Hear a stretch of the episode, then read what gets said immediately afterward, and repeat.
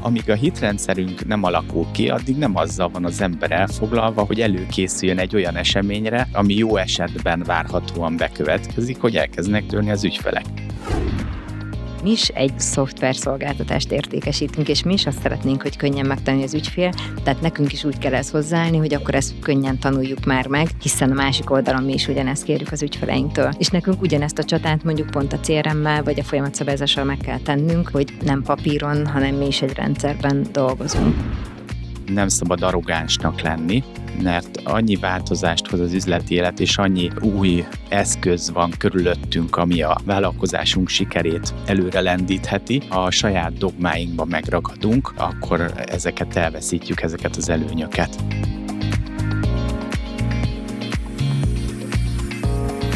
Mitől lesz egy cég sikeresebb a többinél? Mi kell ahhoz, hogy egy vezető úgy építse fel cégét, hogy az fenntarthatóan működjön, miatt folyamatosan növekedni is képes? Vagy éppen ahhoz, hogy egy vágyott szint elérését követően a vállalkozás magabiztos lábakon álljon, akár nélküle is? Mit és hogyan kell átgondolni, majd folyamatokba ültetni, hogy egy jól működő cégünk legyen? Milyen hozzáállás és gondolkodásmód vezet el mindenhez? A cégépítőkben célunk, hogy magyar vállalkozói történeteken keresztül bemutassuk nektek, ők honnan, hová jutottak el, Szó lesz mindsetről, praktikákról, necces helyzetekről és felemelkedésekről.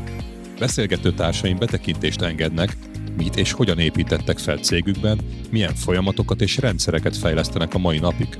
Na és persze, hogy ezeknek milyen eredménye van a vállalkozásukban. Minden részben eltérő témakör, iparág, cégméret és motiváció szerint hívunk meg vendégeket. Olyanokat, akik mondhatni igazi cégépítők. Maradj velünk, és ismerd meg történetük, inspirálódj, tanulj és fejlődj. Én Egerszegi Krisztián vagyok, a Minicérem cégépítője, és ez itt a Cégépítők Podcast. Podcastot eléred minden platformon és a YouTube-on is. Hallgasd a kedvenceden és kövessd be a sorozatot. Találkozzunk a következő adások során is. A cégépítőket a Minicérem támogatja. Sziasztok! A mai adásunkban egy olyan technológiai startuppal fogok beszélgetni, akik az élelmiszerbiztonság területén hoznak egy nagyon újszerű és új megoldást, viszont egyikőjük sem ért a technológiához. A két alapítójával fogok beszélgetni, Dezsőfi Gáborral és Boros Csillateával akiknek nagyon érdekes a sztoriuk, mert Csilla szakmai alapon vágott úgymond bele ebbe a cégépítésbe, világéletében vállalkozó volt, de igazából ez lett az első olyan komoly cég, ahol egy szakmai megvalósítást szeretne elérni. Gábor pedig több mindent csinált, és dolgozott cégeknél tapasztalatot gyűjtve műszaki emberként, aztán utána jött az élelmiszer ipar, inkább mondjuk azt, hogy vendéglátás iránti szeretete, és lett egy kis vendéglátó helysége, amire hát legyünk őszintén nem az volt a világ legjobb biznisze, viszont ennek kapcsán találkoztak, és jött egy olyan gondolat, hogy csináljak valami újszerű dolgot. És Gábornak az volt az egyik fontos elem a jövőképében, hogy egy saját vállalkozást tudjon sikerre futtatni, és igazából még nem ott vannak, hogy ez már mondhatjuk, hogy borítékolhatjuk, hogy sikeres, és már készen vannak, hanem éppen egy menet közben lévő startup fejlődéseiben nyerhetünk be pillantást, akik több körös befektetést is kaptak, és szerintem nagyon érdekes és tanulságos lesz, hogy hogyan jutottak el oda, hogy elindultak ezen az úton, hogy kaphatnak Magyarországon magyar tulajdonként befektetést, és szépen hol szeretnének majd eljutni, és hát milyen olyan kihívásokkal küzdenek, amivel szerintem nem csak a startupok, hanem minden normál magyar KKV is napi szinten találkozik. Úgyhogy szerintem egy nagyon hasznos és egy érdekfeszítő beszélgetés lesz. Köszönöm szépen, hogy elfogadtátok a meghívásomat. Köszönjük a meghívást. Köszönjük a meghívást. No hát szerintem csapjunk is bele. Melyik kötöknek jött egyébként először a gondolat, oké, okay, hogy összetalálkoztatok, hogy közösen kéne egy céget csinálni? Én azt gondolom, hogy ez közös ötlet volt. Egyszerre? Egy adott pillanatban? Együtt voltunk, amikor a gondolat megszületett. Hát az a története, hogy ugye, hogy te is említetted a bevezetésbe, hogy én egy étterem üzemeltetésébe vágtam bele nem sokkal azelőtt, hogy ez, a, ez az ötlet megszületett. De bocs, neked hogy jött az ötlet? Mert ugye mondtad, hogy elkezdtél egy magyar cégnél mérnökként dolgozni, ugye? Igen. Ez volt a több pályád. cégnél. Több cégnél. Igen. Mennyi ez mindig egy ilyen visszatérő gondolat a fejemben, hogy én nekem mindig az volt az álmom, hogy cégépítő vagy, vagy vállalkozó leszek. Ott esetben befektető, és még mérnök koromban azt mondta nekem egy építőipari nagyvállalkozó, nem is nekem, hanem egy kollégámnak így közvetlenül hallottam, hogy az az ember, akiből 30 éves koráig nem lesz semmi, abból már nem is lesz. És ez úgy megragadt bennem, mert hogy én 33 éves voltam, azt hiszem, mikor így ellöktem magamat az alkalmazotti léttől vagy szférától. Akkor van egy ilyen meghazudtoljuk ezt igen, a mondást, mert 30 van, fölött is lehet vállalkozást indítani. Igen, talán ez a ez ennek a gondolatnak a fő. Oké, okay, szóval 33 éves korig meg kellett, hogy érj el arra, hogy vállalkozásod Igen, legyen. én későn érő típus vagyok valószínűleg, ott több dologgal is próbálkoztam, és visszatérve a kérdésedre, úgy született meg együtt az ötlet, hogy amikor én már túl voltam ezen azon, de elkezdtem az éttermet felfuttatni, és meghívtam Csillát egy korábbi munkakapcsolat révén, hogy segítsen nekem élelmiszerbiztonsági szempontból rendet rakni, akkor láttam, hogy ez, ez egy olyan feladat, amit lehet digitalizálni. Ott kiderült a beszélgető, kérdeztem tőle, hogy miért nincs erre applikáció, mondta, hogy tudtával nincsen, akkor ennek persze elkezdtünk utána nézni, de ott megfogalmazott bennünk, hogy akkor legyünk mi az elsők, akik ezt megcsinálják. És, és Csilla? És Csilla, te hogy emlékszel erre a sztorira? Én az emlékeimben gyakorlatilag ugyanez a sztori van, annyi különbséggel, hogy Gábor én nagyon határozottan mondta, hogy én papíron ezt biztos nem szeretném vezetni, és találjunk ki valamit, mert hogy ez így nem oké. Okay. Itt arról van szó, hogy van ez a HCCP Itt a HCCP szabvány. dokumentációról beszélünk, és tulajdonképpen minden vendéglátóegységnek kell rengeteg papírt vezetnie. Itt az adminisztrálás attól függ annak a szintje, hogy milyen nagyságú az üzlet, mekkora konyha, milyen folyamataik vannak. És a Gáboréki kicsi volt, ennek ellenére úgy érezte, hogy ő nem, nem szeretne ezzel dokumentálással bajlódni papíron. Ami tulajdonképpen azért volt akkor egy nagyon jó gondolat, mert ez még 2017 körül volt. Nagyon megelőztük azt a gondolatot mondjuk, hogy, hogy ma már ez igény, hogy papírmentes konyha legyen, digitalizált HCCP legyen, ez az igény megjelenik az ügyfeleinknél. Abban az időben, amikor ezt mi kitaláltuk, ez még a gondolat szintjén sem volt. Sem. Papíron csinálta azt mindenki? Mindenki papíron vezet, és a mai napig is azért vendéglátóegységek többsége papíron vezeti. Vannak kisebb próbálkozások, akik valamilyen módon digitalizálják, akár egy Excel táblában vezetik az ellenőrzéseiket, de egy komplet megoldás erre nem volt. És akkor igazából jött az ötlet, hogy akkor erre csinálok egy vállalkozást. Igen, inkább a szememben nézett, és kérdezte, hogy akkor miért nem csinálunk mi, hogyha ilyen nincsen. És tulajdonképpen innen indultunk. És akkor neked a háttered az, amit mondtál nekem előzetesen, hogy kvázi ezt tanultad már az iskolában, és utána erre, ebben is kezdtél dolgozni. Hát annyival ö, pontosítanálak, hogy én vendéglátásban kezdtem dolgozni, tehát én vendéglátó főiskolát végeztem, és alkalmazottként dolgoztam egy pár évet vendéglátásban. Ez nekem nagyon jó tanulóidőszak volt, nagyon jó főnökeim voltak, és ott egy, pont egy épülő cégben dolgoztam vezetőbeosztásban, vendéglátásban, és akkor volt már annak a, a szele Magyarországon 99-ben, hogy kelleni fog HCCP a konyhákon. És akkor mondta a főnököm, hogy olyan nagyon nagy összegű árajátot kaptunk, hogy inkább mi lenne, ha én ezt megtanulnám, és akkor itt kerültem bele tulajdonképpen ebbe a hálóba, és én amikor vendéglátófőiskolán jártam, és nagyon szerettem az élelmiszerrel kapcsolatos tantárgyakat, amikor elkezdtem az élelmiszerbiztonságot tanulni, valahogy ebbe ott, otthonosan éreztem magam. Gyakorlatilag 2004 után már vendéglátásban csak alkalmilag dolgoztam, besegítettem, még néha visszajártam, de onnantól kezdve én szaktanácsadóként dolgozom. Dolgoztam mellette hatóságnál egy pár évet félállásban, azt egy nagyon hasznos tapasztalatnak tartom, és az egy jó döntés volt, azt gondolom a mai napig. De alapvetően elmondhatom magamról, hogy én 2004 óta, mióta Magyarországon a HCCP kötelező, azóta én HCCP tanácsadással foglalkozom. Szóval megtanultad, milyen a vendéglátásban dolgozni, megnézted, hogy hogyan kell Igen. ezt az egész szabványos dolgot intézni, hogy kell megfelelni Igen. az elvárásoknak, kötelezettségeknek, megnézted ezt a szabályozói oldalról is, Igen. és utána pedig lényegében összetalálkoztatok egy adott esetnél, és akkor ebből született meg a vállalkozás ötlet. És addig Igen. tényleg, amikor te is szaktanácsadóként dolgoztál, mindenki mindent papíron? Így van, hát most is nagyon sokan minden papíron. És hát én is rengeteg papírt gyártottam, tehát én ezt az igényt azért is érzem, mert gyakorlatilag az én életem abból állt ebben a sok évben, amíg szaktanácsoltam, hogy éjszakánként nyomtatom az ügyfeleknek a hm. kézikönyvet, a dokumentációt, de annyi papírt elhasználtam ebben a 15-20 évben, hogy rengeteget. Szóval akkor piacigény is volt ezek szerint igen, erre igen. az egész dologra, és nálad az volt az út, ha jól idézlek, hogy a szakmai önmegvalósítást találod meg ebbe a vállalkozásban, mert igazából nem más csinálsz, hanem más szinten csinálod lényegében ugyanazt. Így van, én egyéni vállalkozóként, illetve egy családi KFT-nkben dolgoztam oktatási szak tanácsadást vittem én a saját cégünk, tehát a családomnak a Kft-jében, és tulajdonképpen a tudásomat helyeztem át ide, az ügyfélkörömet áthoztam ide, és én nagyon szeretem ezt a munkát. Tehát engem nap mint nap éltet az, amikor én, én ebben dolgozom, hogy akár segítek a konyhákon, segítek a séfeknek, vagy a fejlesztésben összerakjuk, és az én szakmai tudásom segít a Gábornak, és az informatikusunk szintén Gábor, tehát a Gáboroknak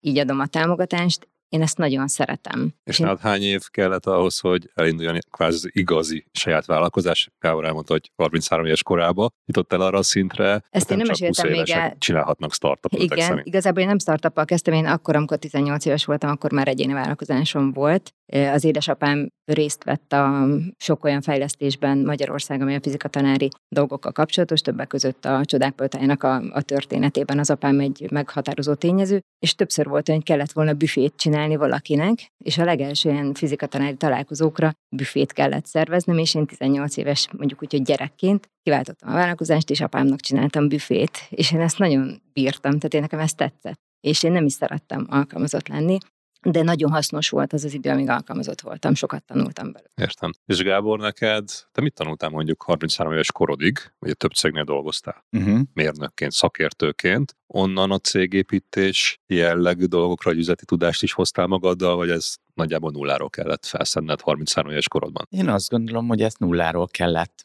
Nagyon fontos tapasztalat. Azt veszem észre, hogy a, hogy visszatekintek az életutamra, akkor minden része valahogy hasznosul abban, amit most csinálunk. És, és ebben a tizen év mérnök múlt is egy olyan szemléletet ad, és olyan műszaki alapot, ami, ami menet közben folyamatosan szükség volt rá, amire folyamatosan szükség volt, és amit fel tudtam használni. Talán most egy kicsit többnek tűnik az a része az életemnek, mint ami feltétlenül szükséges lett volna, de mindenképpen ez egy hasznos, és most is felhasználható részének érzem a, az életemnek. És hogy jött az a váltás a te életedben, hogy mérnökből elkezdtél valami vendéglátós bizniszbe belecsapni? Évek óta toporogtam a, ott, hogy ilyen ugrásra készen, hogy, hogy valami önálló vállalkozást csinálni. Én alapvetően nem találtam meg magamat a tanult szakmámban, mint mérnök, és már minden másfelé is kacsingattam, és egyébként én egy rövid ideig egy MLM cégnél dolgoztam, egy MLM céggel, és azt hoztam meg azt a végső lökést, hogy én most bármi lesz, innen kiugrom, és akkor azzal kezdtem el így önállóan foglalkozni, ami nem tartott sokáig, holott megint csak egy nagyon fontos és meghatározó pontjának érzem az életemnek, mert nagyon sok olyan dolgot tanultam, amit amit a mai napig és a cégépítésben is már használni tudok. Mi az, ami onnan leginkább megmaradt, vagy legnagyobb érték szerinted? Leginkább nagyon sok a... csúnyán vagy rossz szájízzel tekintenek vissza az mlm Igen, dolgokra. alapvetően bizonyos szempontból én is, most is, mert üzleti értékét tekintve nem tartom jónak, vagy finoman fogalmazva, viszont egy olyan kultúrába lehet becsatlakozni általuk, ahol olyan szemléletekkel lehet találkozni, amit én azt gondolom, hogy a hétköznapi életben ritkábban, ilyen a személyiségfejlődésnek a lehetőségei az értékesítés. Nekem kifejezetten fontos az értékesítés, meg a cégépítő vagy akkor nagyon fontos skill, amit föl kell, hogy szedjél, és ott, ott ez, ez mély víz, ezt nagyon meg lehet tanulni, meg alapvetően a, a mindenféle ilyen biznisz és személyiségfejlesztő spirituális irodalommal ismerkedtem meg, és ez egy teljesen új világot hozott nekem. És hogy lett ebből egy vendéglátó egység, étterem, büfé? Hát az úgy véletlenül, ez? mert akkor, akkor is nagyon nyitva voltam a, arra, hogy valamit csináljak, mind, mindig kerestem életemben, míg megtalált, most talán az okos HLC cipőből megtaláltam azt, amit mindig kerestem, de akkor először egy franchise hálózatba csatlakoztunk be, egy meg nem nevezett franchise hálózatba, ami megint csak egy ilyen félre sikerült dolog volt. Én úgy tekintek vissza azért a eddigi vállalkozó életemre, hogy estem keltem mert ott is az volt, hogy egy két év után már előbb látszott, hogy rossz lóra tettünk, de az is egy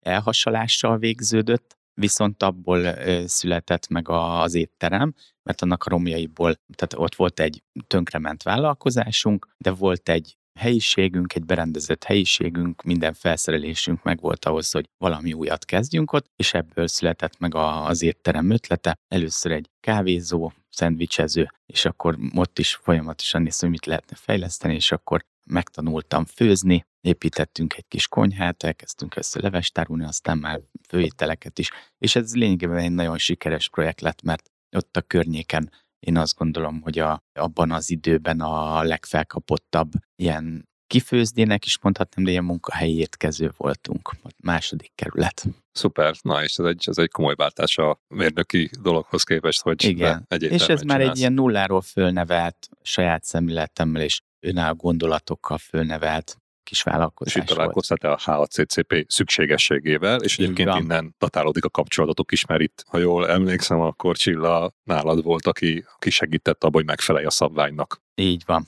És akkor ott nekem is az volt a legnagyobb kívás, hogy minden papíron, és időigényes, macerás művelet Igen, volt én ez. egyébként a mai napig gyenge vagyok adminisztrációba, tehát én gyűlölöm minden, amilyen papír és szeszölés. Ez meg végképp nagyon adta magát, hogy itt van lehetőség, hogy ezt rendbe rakjuk. Na de akkor azt mondod, sikeres projekt lett ez az egész éttermi vonal. Én Mi azt vele? annak éltem meg. Mi lett vele? Mert most már nem azt csinálod. Tehát egy családi vállalkozás volt, és azért ott voltak zűrök, mert nekem párhuzamosan elindult az okos HACCP, és volt egy pont, hogy választanom kellett gyakorlatilag a kettő között. Mondhatjuk úgy. Ugye abban a vállalkozásban nem találtam meg a skálázhatóságot. Én mindenképpen gyorsan megtaláltam a határait. Nem, nem láttam azt, hogy ezzel tovább lehet menni. Lehetett volna további éttermeket nyitni, de elképesztően nagy munka egy étterem üzemeltetése. Úgyhogy azért hogyan vonakodva álltam ahhoz, hogy ebbe az irányba fejlődjünk, és akkor viszont meg már ott volt nekünk a tarsolyban, a fiókban az okos HACCP, amin évekig dolgoztunk,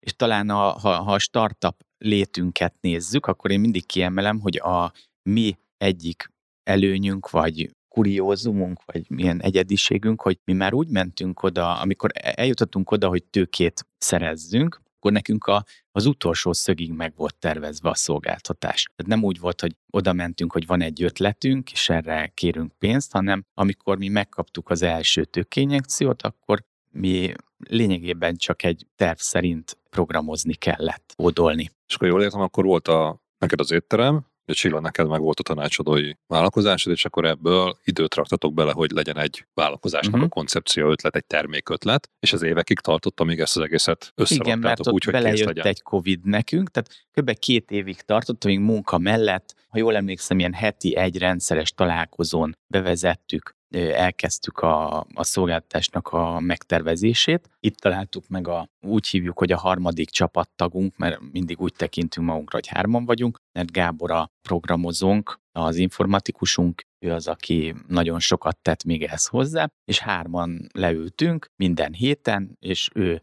kérdezett lényegében, mi válaszoltunk, és ezzel körbeírta a későbbi programunknak a, az egészét és lényegét. És akkor neked meg volt az, hogy te vállalkozós itt akarsz játszani, de olyan igazit, ami nem egy ilyen korlátos, ami skálázódik. skálázható, és ezt te megláttad az okos HCC-ben, ami egy saját bőrödön tapasztalt problémára ad megoldást, hogy nagyon sok a fölösleges papíros adminisztráció egy, egy étteremben. És Csilla, te pedig igazából te adtad azt a szakmai tudást, amit Gábor valamilyen oldalról azért megtapasztalt a saját bőrén, de te meg ugye rengeteg ilyen vendéglátó helységnek adtál ilyen tanácsokat, és te hogy élted meg egyébként ezt a egy-két évet, amíg összeraktátok ennek a vállalkozásnak a gondolatát? Ez egyszerű volt, belefért, mert azért, amíg nem lesz belőle semmi termő dolog, azért azok a heti egy-két napok, vagy néhány órák, azért az is tud sok lenni.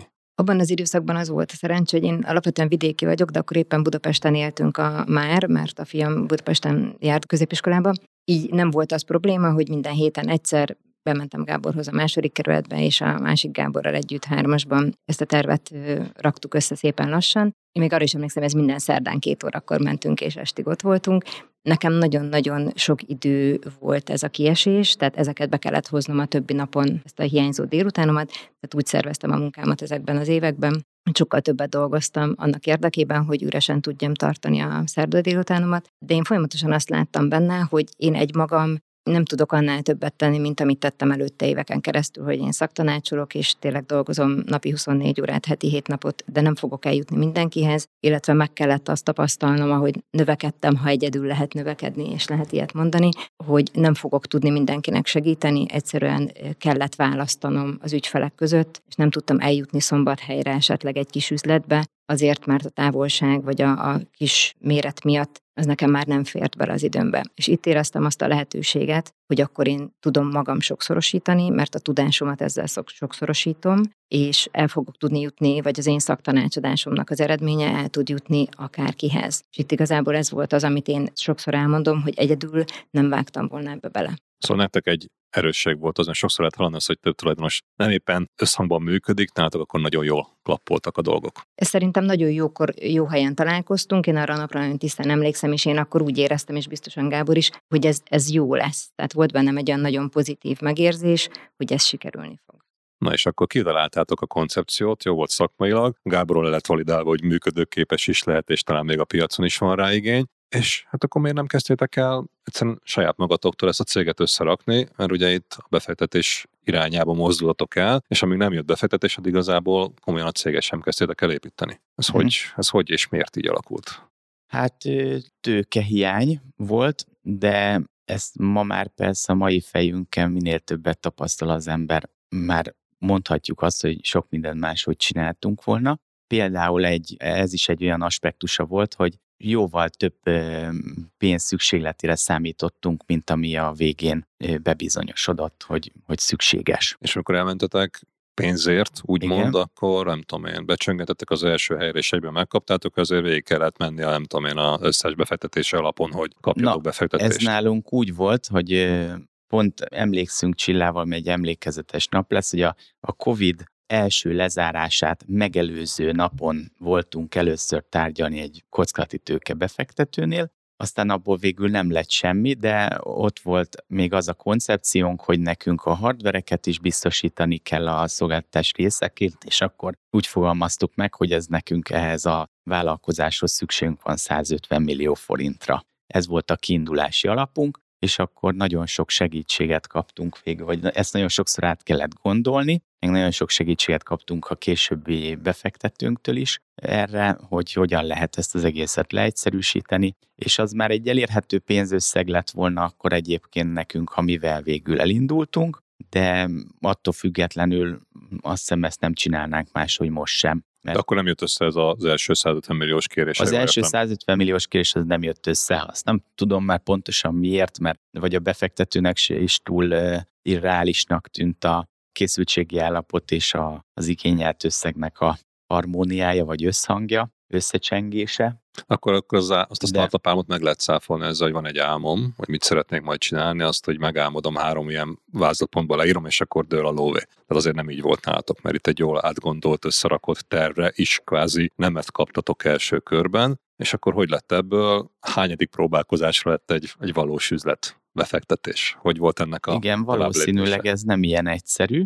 de azért hozzáteszem azt, hogy én nagyon sokszor hallom azt, hogy, hogy milyen nehéz egy vállalkozást elkezdeni, meg hogy mennyi pénzre van hozzá szüksége, meg ha nincs pénzem, akkor úgyse tudom meg kinek a kie vagyok. És a, ez, erre viszont egyértelműen rácáfol a, a, az a környezet, amit mi láttunk, akár a befektetőnknek a hozzáállása is, mert én kifejezetten azt látom a magyar piacon, hogy aki, aki akar valamit csinálni, az megtalálhatja viszonylag könnyen a, a támogatást hozzá. És nálunk ez hogy volt? Úgyhogy akkor ez a, elindult a COVID, a COVID az olyan hatás volt, hogy nyilván a saját addigi önfenntartó rendszerünk, nekem a, az étterem csillának a, a praxisa, az is egy kicsit úgy ugye megingott, vagy, vagy változtatásokat igényelt egy megváltozott környezetben, és egy kicsit le is került a fókuszunk emiatt arról, hogy a startup befektető, vagy kockázati tőke befektetőket hajkurásszunk.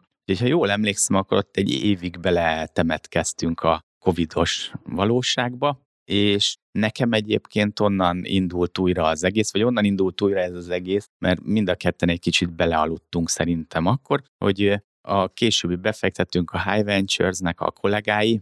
Közel vannak ahhoz az étteremhez, amit én üzemeltettem, és egész sokan jártak be hozzám naponta High Ventures-ös ilyen nyakbalkasztóval, és mivel én így barátkoztam velük, mindig elkezdtem nyomozgatni, hogy kivel lehetne kapcsolatba kerülni, hogy, hogy ezt az egész ötletet be tudjuk indítani, és ott nagyon kedves és hatható segítségeket kaptam, sőt annyira, hogy meg is lepődtem, és az ott is egy nagyon kellemes élmény, hogy a amikor így jeleztem a, már a megfelelő hölgynek, aki recepciós egyébként a High Ventures-nél, nagyon köszönöm neki ezúton is Eszternek hívják, és ha szabad ilyet mondani, ő elérte azt, hogy személyesen fölhívott a inkubációs üzletágnak az igazgatója, a megkeresésemre, és egyenesen vele tudtam beszélni arról, hogy hogyan is kéne ezt az egészet elkezdeni az ő irányukba. Kicsit amerikai álomszerű a dolog, hogy szinte a konyhából indult egy, egy okos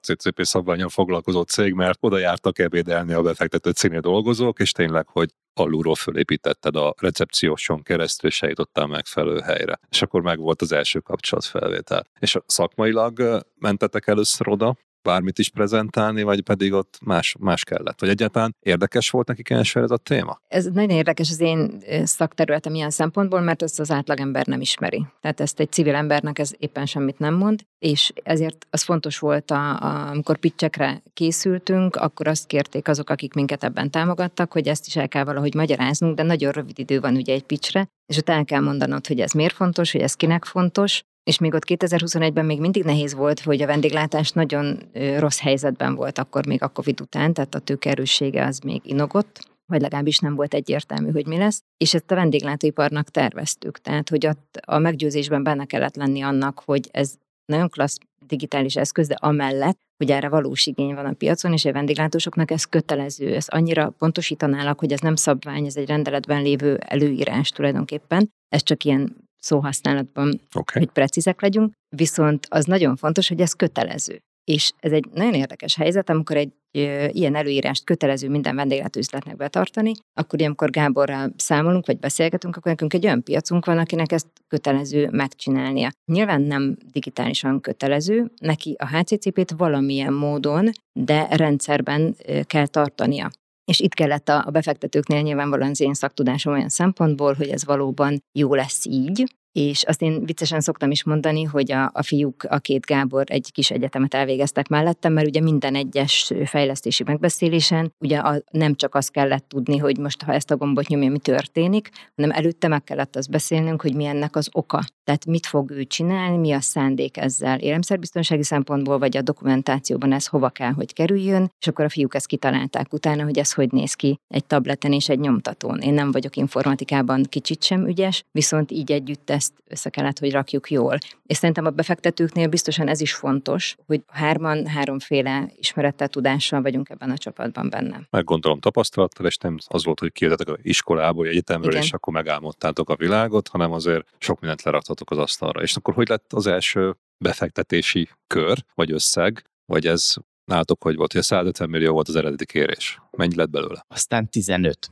15? Tehát 15, mert ugye abban állapodtunk meg, hogy tehát arra rávilágítottak minket, hogy meg mi is nagyon átgondoltuk, hogy hogyan tudnánk egy, ez amit úgy hívnak, hogy, hogy MVP, tehát egy ilyen minimálisan életképes ö, prototípust létrehozni, és az első befektetési körünknek ugye ez is volt a fő célja, hogy hogy tudunk egy teljes spektrumú, ugye sokat gondolkodtunk arra, hogy hogy tudjuk valamilyen részekre szétbontani, de itt nagyon fontos egy teljes szolgáltatási spektrumot felvonultató, minimálisan életképes modellt bemutatni, és ez volt az első nagy kihívásunk, hogy hogy csináljunk. Az elején ennél jóval nagyobb összegből láttuk ezt megvalósíthatónak, mert a 150 millió forint az nyilván nem mindenre szántuk volna, de ez az összeg a fele volt, mint amit hittünk az elején, hogy meg, meg tudjuk csinálni. Na és akkor ennek az összegnek a megszerzésére, ezt az elő, előző letisztáztuk, hogy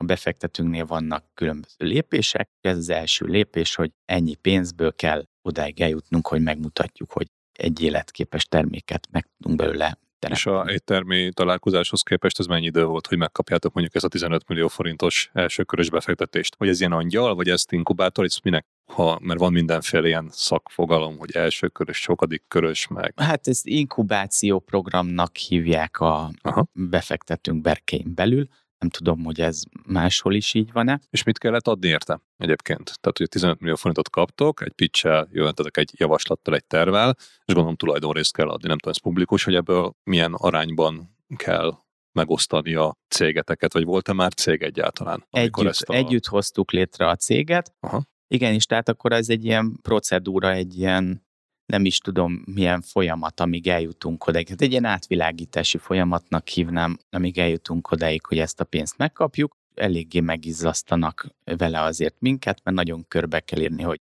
hogy mit akarunk, ott már valamiféle kis pénzügyi tervet, jövőképet kell leírni. És mire költöttétek ezt az első Egy összeget? az egyben a, az informatikai fejlesztésre, programozókra. Tehát igazából oda egy prezentációval mentetek a befektetőhöz, és abból a pénzből, amit kaptatok, lett egy kvázi működő szoftver. Így van. És ez lett a következő, prototípus. nem tudom, mérföldkő, vagy a befektetéseknek mérföldkő, megmutattátok nekik, és akkor utána mi történt? Mert ugye eddig az, hogy csináltatok kvázi saját szórakoztatásotokra egy szoftvert, de gondolom ez csak akkor ér bármit is, ha ezt a piacnál tudjátok adni. És Így utána van. ezt Ott is tudtátok adni, vagy volt Ott valami még más? eh, ehhez a mérföldkőhöz azt hiszem, hogy eladás nem társult. Volt, hogy eh, tesztüzemeket kellett azt hiszem fölmutatnunk, tehát valamiféle eh, felhasználókat föl kellett mutatnunk, de nem mint üzleti bevételt, illetve De még kellett, egy olyan kellett lenni fizetős ügyfélnek.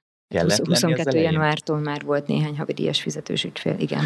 Akkor erre nem emlékszem pontosan, de biztos, hogy Belítettem nem ez, a szélszél, oké. de, de, nem, de nem ez volt a fókusza ennek az időszaknak az egészen biztos, hogy bevételt szerezzünk, illetve még egy olyan követelményünk is volt, hogy szándéknyilatkozatokat, egyfajta piackutatást kellett végeznünk, hogy erre a piac igényt tart erre a szolgáltatásra, ami, aminek nekivágtunk. Szóval hittek bennetek, meg ti is hittetek abban, amit fogtok csinálni, kellett egy technikai validáció, hogy működőképes lehet, és kellett egy valamilyen szinten üzletileg is validálni, nem bevétellel, még de egy piackutatási és szándéknyilatkozatokkal, hogy ezért majd valaki a jövőben pénzt fog adni. És akkor ezt csináltátok meg, az ez volt az első kör. Ez mennyi ideig tartott egyébként, hogy megkaptátok ezt a Nagyon befektetést? gyorsan, és pont ez, amit az elején említettem, hogy mivel egy nagyon pontos tervünk volt, igazából csak ki kellett válogatnunk a nagy tervből azt, amit a MVP megkövetel, és onnantól kezdve csak le kellett gyártani. Tehát okay. ez Mondod, egy, hogy három-négy emlékszem, hónap volt, fél amíg- év volt. Tehát három-négy hónap, amíg átvilágítás megalapítottátok a céget, elindultatok, Igen, és onnantól kezdve fél év múlva jut a következő mérföldkő, ez működik. így és van. akkor onnantól kezdve hogyan tovább, mert akkor gondolom pénz az elfogyott. ez elfogyott, és akkor egy újabb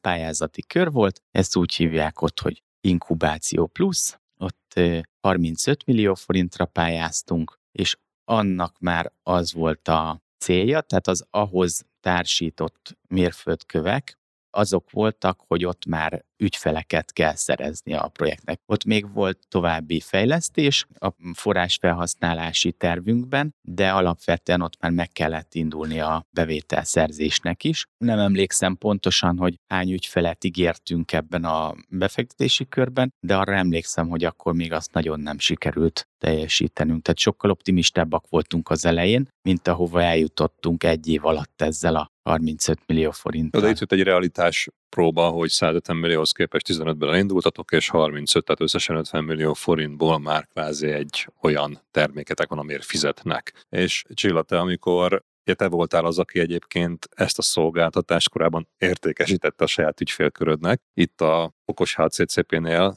ebben ez nehézséget okozott, hogy mostan papír helyett valami szoftveres megoldást, pláne, hogy teljesíteni kell a következő mérföldkövet, amikor fizetős ügyfelek jöjjenek be, vagy pedig ilyen nagyon könnyen ment. Én már a tervezési időszakban is az ügyfe, a saját ügyfelemnek ezt említettem, hogy ilyen lesz. Ugye a piackutatást, meg ezt, a, amit mondott Gábor szándéknyilatkozatot, ezt is főleg az én ügyfeleimmel töltettük ki, ott mértük fel a, az igényeket, és tulajdonképpen ezt én óvatosan bevezettem a, a piacra az ügyfeleimnél, hogy ilyet majd hozok és ez meg fog jelenni a, az én szolgáltatásaim között.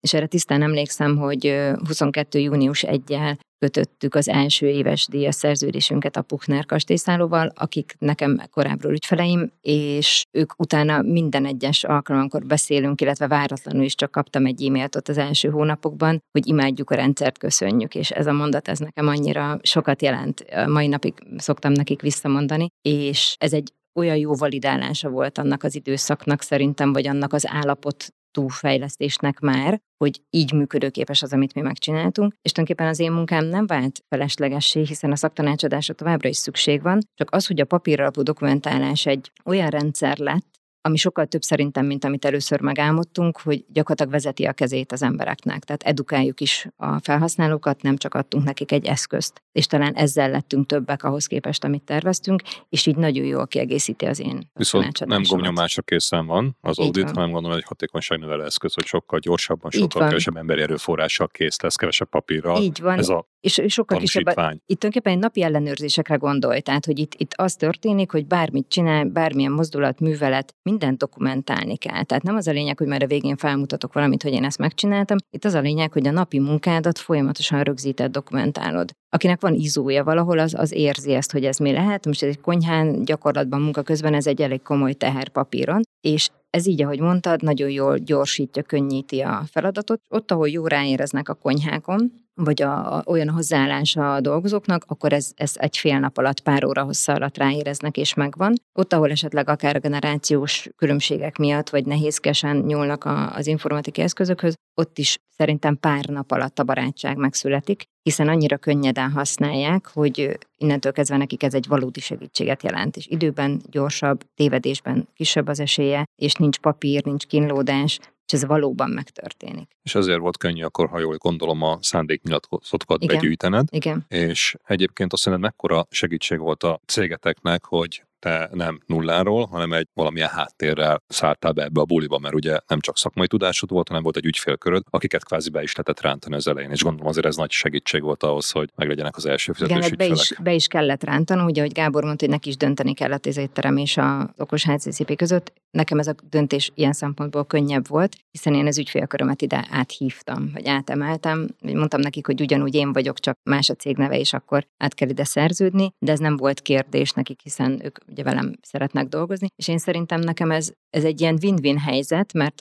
az, az én korábbi ügyfeleim nyernek abból, hogy az okos HCCP milyen szolgáltatást nyújt, és én az okos HCCP szempontjából megint csak nyerek, vagy az okos HCCP nyer, hiszen a korábbi ügyfeleimben van egy óriási bizalom az irányomban. És ez tulajdonképpen nekünk az első sok ügyfelünk az így jelent meg. Vannak más ajánlás alapján is ügyfeleink, de azért az ügyfeleink között ezt én folyamatosan érzem, vagy éreztem az elején. És igazából akkor ez egy óriási kulcs, mert nem csak technikát kell validálni, hanem bizniszt is kell validálni, Igen. mert a befektető elvárása is ez, és ebben tudtatok előrelépni. És Gábor itt most elhangzott, hogy neki ugye döntened kellett az étterem, ami ugye működött, meg azt mondod, sikeres mm-hmm. projekt is voltok, egy voltak nehézségek Covid miatt, de hogy azzal mi lett? Az bezártad, eladtad, kiszálltál belőle, vagy? Az egy családi vállalkozás volt, és kiszálltam belőle, nem volt egy könnyű átmenet, de most, most már gyakorlatilag teljesen leváltam róla. És száz százalékban akkor az okos HCC-re fókuszálsz. Oké, okay, és te hogy látod? Tényleg ilyen egyszerű volt megugrani azt a 35 milliós következő mérföldkövet, hogy akkor hozatok ügyfeleket? Mert ugye mondta Csilla, hogy néhányat be tudtok lapátolni, de egyébként egy dolgot tudunk, hogy szerintem tulajdonosnak is, vezetőnek is, befektetőnek és ügyfélből sose elég. És ha néhányan elindultatok, akkor mennyit tudtatok? Mert mondtad, hogy egy kicsit optimistán Igen, hát, terveztetek, hát, és nem lett annyi, amennyit szerettetek volna. Így van. Hát szerencsére volt egy alapunk, ahogy Csilla is elmondta, hogy az ügyfél köréből tudtunk építkezni, viszont a sales az megfogalmazottan az én feladatom a, a csapatban, úgyhogy az én tevékenységem meg főleg arra koncentrálódott, hogy akkor neki induljak és fölhajtsak további ügyfeleket. Itt is kaptunk segítséget a befektetőnktől is, rajtuk keresztül volt egy mentorunk, aki a vendéglátásban ő otthonosan mozog, ő is nagyon sokat segített nekünk ebben, illetve én elindultam ilyen házaló szélszesként, ugye, amit szerintem nem lehet megspórolni, és a nagy, nagy százaléka az ügyfeleinknek most onnan van. Ezt hogy kell elképzelni, mert ugye az értékesítésről mindig az, hogy nagyon sokan nem szeretik, és nem is olyan egyszerű dolog, de abból lesz a bevétel. Mm. És ez most mit jelent, hogy meg volt a termék a kezedbe, volt néhány ügyfél megvalós tapasztalat, most már működik, és ez a házalós berugom az ajtót, ez, ez hogy kell elképzelni a gyakorlatban? Ezt így, hogy több felől ugye gyűjtöttük mindenhonnan a, az éttermes ismerősöknek a kontaktjait, akikkel már megismerkedtünk rajtuk keresztül is, és oda kellett menni, és egy, egy teljesen új szolgáltatást megmutatni nekik, és... Ez mennyire egyszerű egyébként, mert hát gondolom elején... mindenki el akar adni, és lepattanunk az emberekről, mert hagyjál, hagyjál, békén nem kell. Az elején olyan szempontból így nehéz volt, így lelki értelemben, mert létrehoztunk egy terméket, ami akkor még nem volt a piacon, nem, nem volt ismert a piacon, és mindig van egy ilyen kihívás, vagy legalábbis nekem volt, hogy egy olyan terméket mutattam be, amit mi hoztunk létre, mi, mi általunk született meg. Mindezonáltal ez egy erőt is ad, mert amikor főleg túl vagyunk az első sikeres üzletkötéseken, és túl vagyunk a, azon, hogy pozitív visszajelzéseket kapjunk, mert kezdetektől fogva, tehát mivel mi a, a saját praxisunkon keresztül éreztük, hogy erre szükség van, és úgy alkottuk meg, ahogy erre szükségünk van,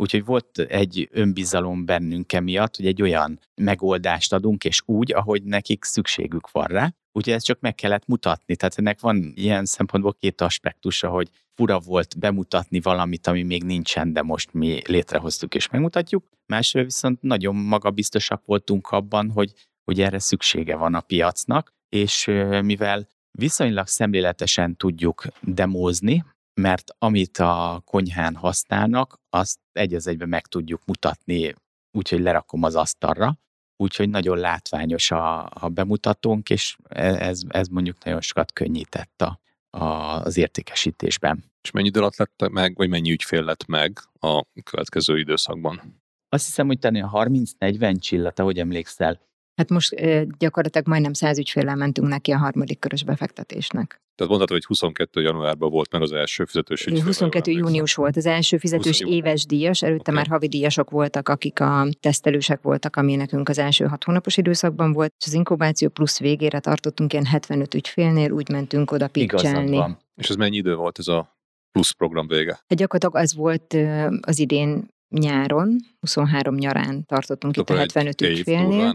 Igen, durván egy év alatt lett meg, és ő, emellett a 75 ügyfél mert azt is fontos tudni, hogy sok olyan van mindig a tarsolyban, akik éppen tesztelnek. Tehát most is van olyan, aki még nem fizet, nincs szerződés, de egy nagyobb hálózatnak tulajdonosa, és nála van akár több 10-10 fölötti helyen mindig van kint ilyen tesztrendszer. És akkor itt már bevétel is volt a cégbe, ugye? Igen. Ugye 75 igen, ügyfélről, igen, és igen. akkor úgy mentetek egy következő harmadik körnek neki, vagy befektetési körnek, már volt bevétel. Igen. Kellett egyáltalán ez a harmadik befektetési kör, ha már termel bevételt a cég? Hát nagyon úgy néz ki, hogy kellett. De nagyon sokat gondolkodtunk rajta, tehát nekem nagyon sok aggályom is volt. Tehát, te így, ahogy kérdezted, hogy kell vagy nem kell. Tehát azért ez egy, ez egy nagyon nehéz döntés szerintem. Ugye egyre több tulajdonrészt adtok. Igen, át ez, ez egy nagyon nehéz döntés, meg hát onnantól kezdve ugye nem ketten vagyunk a cégben, többen vagyunk, több embernek a szava számít, ami nem feltétlenül baj nyilvánvalóan, de én azt gondolom, hogy ez egy nagyon hosszadalmas időszak volt ez a most a nyáron, mire jutottunk odáig, hogy akkor, akkor ezt szeretnénk, vagy nem szeretnénk. Tehát ott azért törtük ezen a fejünket egy pár hétig. De végig úgy döntöttünk, hát hogy... Főleg amiatt volt szükségünk rá, ha nagyon le akarom egyszerűsíteni, hogy valószínűleg tudtuk volna ezt a vállalkozást tovább csinálni,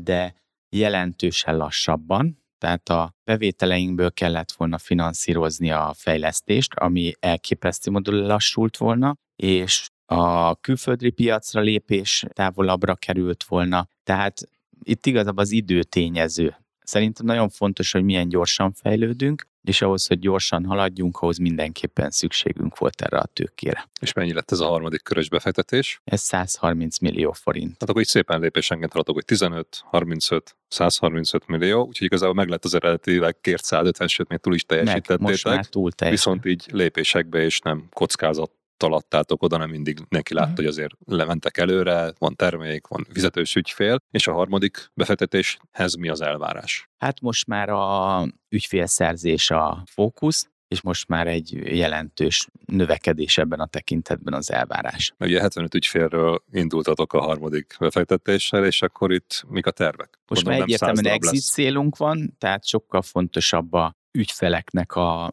számának a növekedése, mint a rentabilitás, vagy hogy lehet ezt szépen kifejezni, az, hogy minél előbb nyerességet termeljünk, Hát most több száz ügyfélre számítunk az idén. Végülis mindegy is, hogy mit, mit ígértünk, mert most azt gondoljuk, hogy most már jócskán túl fogjuk teljesíteni a, azt, amit elvárnak tőlünk minimálisan.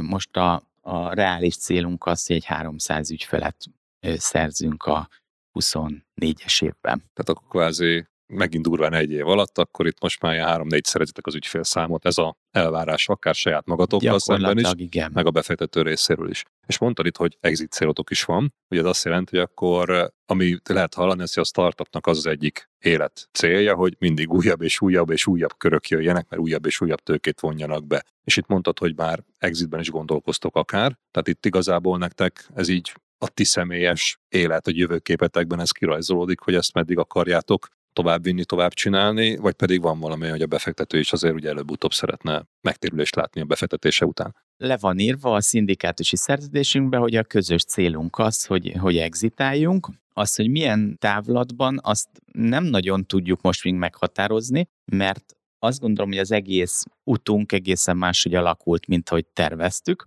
és emiatt a az előttünk álló utat se nagyon tudjuk csak feltételezni tudjuk, hogy hogy fog kinézni. Mondtátok, hogy nagyon jól megterveztétek az egészet. Le volt írva minden a fiókban, amikor mentetek először, és most mondtad, hogy egész máshogy alakult ez az út, mint ahogy gondoltátok, hogy megterveztétek. És ez mennyiben volt más? Mik lettek azok az óriási különbségek? Ami le volt írva, meg volt tervezve, az maga a szoftver. De csak a szoftver, a volt, szoftver volt megtervezve. A többi tervünk az inkább le nem írott terv volt. Tehát, hogy mi hova szeretnénk eljutni, mondjuk mi Magyarországi ügyfél számban, vagy ügyfélszerzésben gondolkodtunk, és itt viszont ugye megjelenik az, hogy a befektető elvárja tőlünk az, hogy európai piacra lépjünk, ez nekünk egy nagyon nagy feladat, és a 24-es évben ez egy óriási kihívás, amivel nem számoltunk a tervezés során egyáltalán, illetve szerintem az ilyen gyors ütemű fejlődés és az ilyen gyors ütemű növekedés, amivel szintén nem számoltunk. Ezt én feltételezem, hogy nem lehet iskolában megtanulni, és a korábbi tapasztalataink sem biztos, hogy elegendőek erre, mert most ott vagyunk, hogy ha nagyon megindulunk és sok ügyfél lesz, akkor alkalmazottakat kell felvegyünk, és akkor a munkatársainkat kell betanítani és irányítani, kézben tartani az egész rendszert. Szerintem ilyen gyorsan nem számoltunk ezzel, vagy csak nem gondoltuk ezt végig, hogy ez milyen nehéz Pedig lesz. pont ez a startup álom, nem? Ez a gyors növekedés. Igen, igen, igen, igen, csak amikor benne vagy, az egész más érzés, mint amikor így rágondolsz egy-két évvel korábban, hogy ez milyen klassz lesz, hogy majd növekedünk, sokan leszünk, de amikor ott benne vagy, és álláspályázatokat írsz ki, és interjúztatsz, és kiválasztasz, és közben betanítasz, közben jön az ügyfél, és dolog van, akkor ez azért sokkal nehezebb, mint amit megálmodsz. És ezt hozzáteszem, hogy azért, a, ha így fogalmazott csillag, ez a legelején nem számítottunk rá, mert ugye minden befektetési körhöz tartozik egy üzleti terv és egy pénzügyi terv, ott azért már igen csak számítottunk rá. Tehát amit most csinálunk, és amit most le is írt Csilla, nyilván az elején egy, egy ilyen álom volt, de most például, amikor már terveztük ezt a, ezt a magvető programot, ahogy a befektetőnknél hívjuk, akkor azért erre már számítottunk, sőt, ez, ennek már el kellett jönnie. Tehát, hogy, hogy a terveinket teljesíteni tudjuk, ez, ez egy időszerű fejlődés. Nem csak akkor kepesgő durrant, amikor megkapjátok ezt a pénzt, hanem itt igazából akkor, ha jól értem, akkor elég komoly változás lett a fejetekben is, hogy akkor pénzügyi tudatosság, pénzügyi tervezés legyen most már legalább, van rutin, már legalább háromszor ezt meg kellett csinálni, és akkor ez alapján mentek majd tovább, és akkor meglátjuk, hogy mi lesz a következő mérföldkő, akár egy újabb kör, vagy akár egy exit, vagy, vagy nemzetközi terjeszkedés.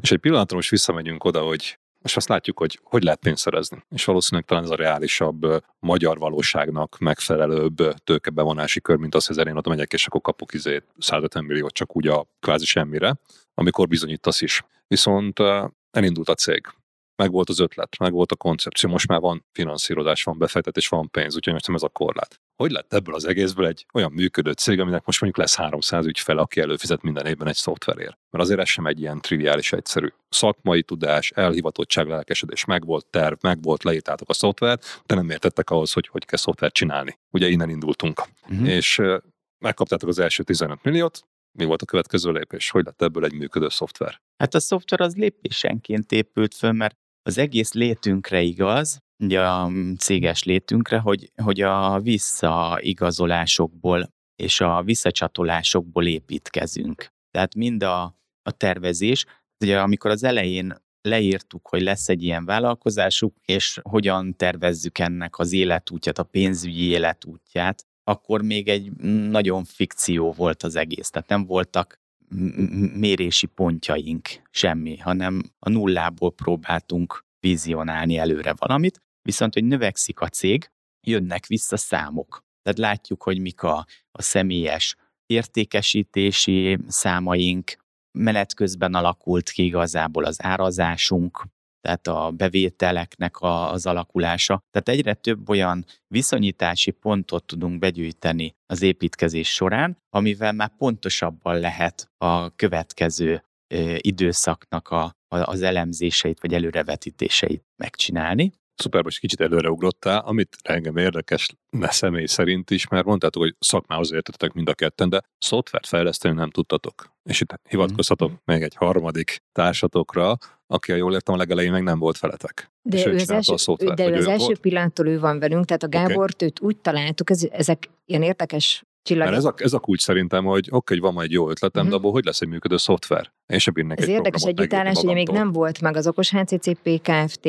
amikor mi már ugye ezt szerettük volna elindítani, és akkor a, a Gábor kapcsolatrendszerén keresztül ajánlotta nekünk valaki, ezt az informatikus csapatot, akiből tulajdonképpen a, a három srácból egy állt mellénk, és ő mai napig velünk dolgozik. Tehát akkor úgy álltunk össze, mint három egyetemista fiatal, csak kicsit idősebb kiadásban, és nekiültünk leges legelőször, hogy akkor ez hogy legyen. És ez volt 2018-ban, ha jól emlékszem, és onnan indultunk neki annak hárman, hogy akkor még az okos hccp nem volt meg a KFT, hanem ezt mi gyakorlatilag saját pénzből finanszíroztuk, amíg a Gábor megírta a szoftvernek a tervét. Tehát az, hogy a terv elkészüljön, az gyakorlatilag mi magunk finanszíroztuk, és az elkészült tervvel kaptuk már meg ugye az első befektetést, és ott ugyanez a srác állt bele, ott már nem egyedül, hanem az ő saját vállalkozásával, saját alkalmazottaival, és a mai napig ő fejleszt nekünk, tehát vele napi kapcsolatban vagyunk, ő a láthatatlan harmadik társunk. Na de ez egy nagyon fontos dolog szerintem, amit most itt elmondhatok, hogy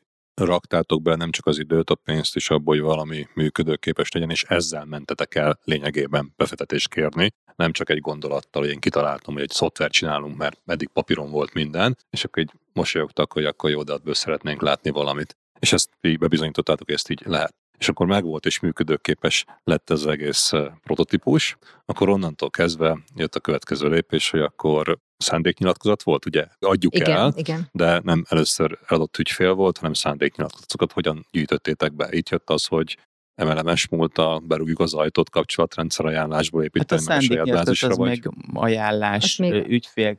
Meglévő ügyfelekből főleg. Ismerősök ismerőse, tehát aki a elérhetőségben, ha a szándéknyilatkozatokra gondolsz, akkor az. És hogy lehet egy szándéknyilatkozatból ügyfél, mert azért azt, hogy papírt aláírok, aminek semmi igazi kötelezettségvállalása nincsen, de utána, amikor havonta vagy évente kell fizetni egy szemmel látható összeget, akkor a kettő között van némi különbség. Azt hiszem kevés átfedés is volt, mert akkor még nagyon sok olyan ügyfél, a, akinél lassabb a döntéshozatal, iskolai éttermek, bölcsödékéttermek, nagyon sok olyan intézményt is meg tudtunk kérdezni az ügyben, akiknél azért sokkal nehezebben fut át egy ilyen. Mennyi ügyfél lett a szándéknyilatkozatokból egyébként? Néztétek azt, hogy aláírtak, nem tudom én, Igen, de szerintem viszonylag kis nem, nem sok, van. nem sok. Ott az én ügyfeleimből egy pár van olyan, aki a szándéknyilatkozatot is aláírt, és később ügyfél is lett. Viszont szerintem az fontos a kérdésedre, vagy nekem az jutott eszembe, hogy, hogy abból, amikor már megvoltak a szándéknyilatkozatok, és megvolt a, az alap kiadása a szoftverünknek, vagy a szolgáltatásunknak. Úgy, ahogy Gábor mondta, hogy amikor ezt megmutattuk, például amikor én olyan helyeken mutattam meg ezt először, ahol a szándéknyilatkozatot aláírták, vagy érdeklődést mutattak, hogy ott már ez nagyon könnyű volt eladni.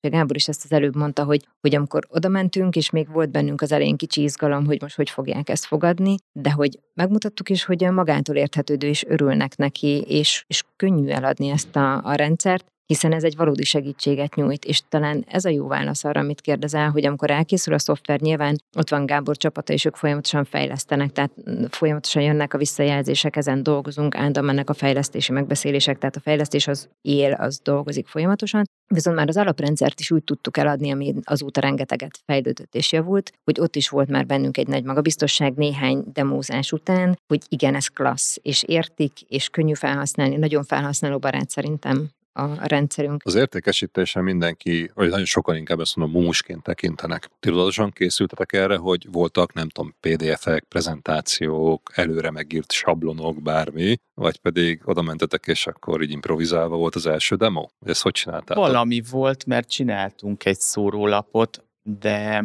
végül nem is lett jelentősége, azt hiszem nem az vitt el a lényeget, hanem tényleg az, hogy oda visszük, megmutatjuk, és tényleg arra, ami, ami mi pontosan tudjuk, hogy mennyi időt töltenek vele, hogy kézzel szöszölnek vele, azt meg tudjuk nekik mutatni, hogy mi hogy tudjuk legenerálni pillanatok alatt. Például egy konyhai jelölő címke, ami el lehet képzelni, hogy rá kell írni, nem tudom, a, ha mondhatunk ilyen konkrét példákat, hogy rá kell hogy mi a termék, hogy ki írta meg a címkét, tehát egy aláírásnak kell rajta lenni, mikor készült, meddig áll el, és hogy milyen műveletet hajtottunk végre. Tehát egy, egy ilyen címkét meg kéne kézzel, mi pedig ugye egy-két érintéssel, automatikus adatgenerálással ezt kinyomtatjuk előttük, bármit, amit mond gyakorlatilag, hogy mi az. Látok egy doboz, hogy a paradicsom, és akkor nyomok hármat, és akkor kijön a címke, amit neki eddig tudja, hogy meg kellett volna írni fáradtságos munkával. Ráadásul, amikor több címkét kell egyszerre megírni, tehát ugyanolyan címkéből kell egyszerre még ötöt, akkor ugye nálunk csak egy, beállítok egy számot, hogy én ebből ötöt kérek, és amikor ezt látja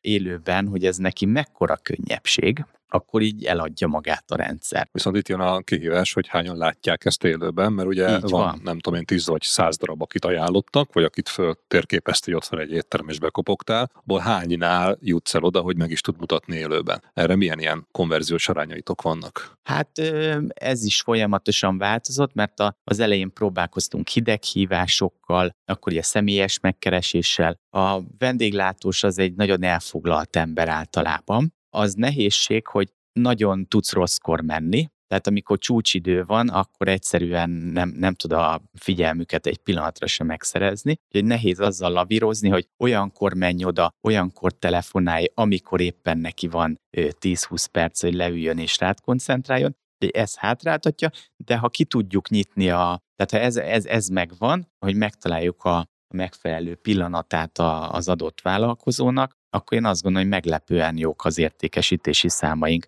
Most nem, nem várod tőlem azt, hogy mondjak Hát, egy konkrét konverziót. De, de pontosan azt várom. De, de egy Ö- nagyság, hogy érezzük, hogy, tehát, hogy tényleg, hogy 100-ból 10-hez tudsz bejutni, vagy 80-hoz, nagyon nem mindegy, és utána abból, amikor megmutattátok és látják az előnyöket, akkor most nem kell Mhm. precíz számokat, csak nagyságrendű, hogy érzékeljük, mert szerintem ez nagyon sokak emiatt félnek ettől, hogy nem ismernek inkább oda menni, mert úgyis majd 10-ből 9 azt Hát mondják, pedig hogy nem. ezen keresztül kell verekedni, és itt a, a pofonokkal szembesülni kell. Tehát a hideghívásnál ott viszonylag alacsony, tehát gondolom ott van egy 20% akihez bejutunk, hideghívás, és lehet, hogy pozitív voltam, és ha bejutottunk, onnan viszont elég jók a számaink. Tehát én azt merném mondani, hogy olyan 30 és 50 százalék között van, hogy akinek megmutattuk, az esetleg úgy dönt, hogy szerződő partnerünk lesz. Na, szuper. Akkor az azt jelenti, hogy itt van az igazi üzleti validációja a megoldásotoknak.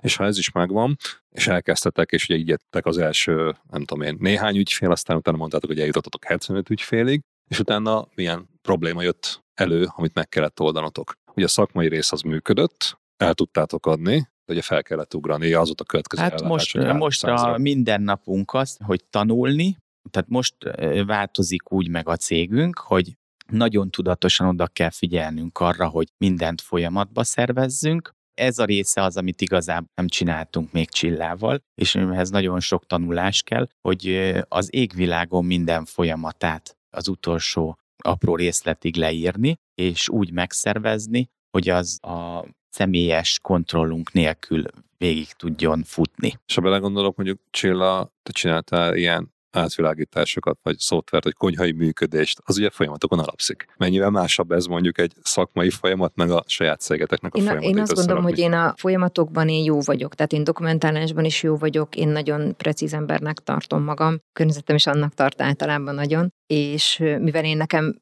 Fontos egyrészt a HCCP ez egy preventív segítség, tehát ez egy prevenció, ezért én szerintem abban nagyon jó vagyok, hogy én, én látom a lehetséges legrosszabb megoldásokat, vagy a lehető, lehetséges legrosszabb eseteket is el tudom képzelni, meg látom, hogy mit lehet belőle kihozni. És ugye így a folyamatnak a, a kimenete, az az én szememben az egy olyan dolog, amivel nekem fontosan együtt kell élnem, nekem ezzel működnöm kell, mert a HCCP-ben én mindig arra ö, oktatom, edukálom a, a résztvevőket, hogy mi történik akkor, ha ő hibázik. Tehát itt okokozatokról kell, hogy velük kommunikáljak.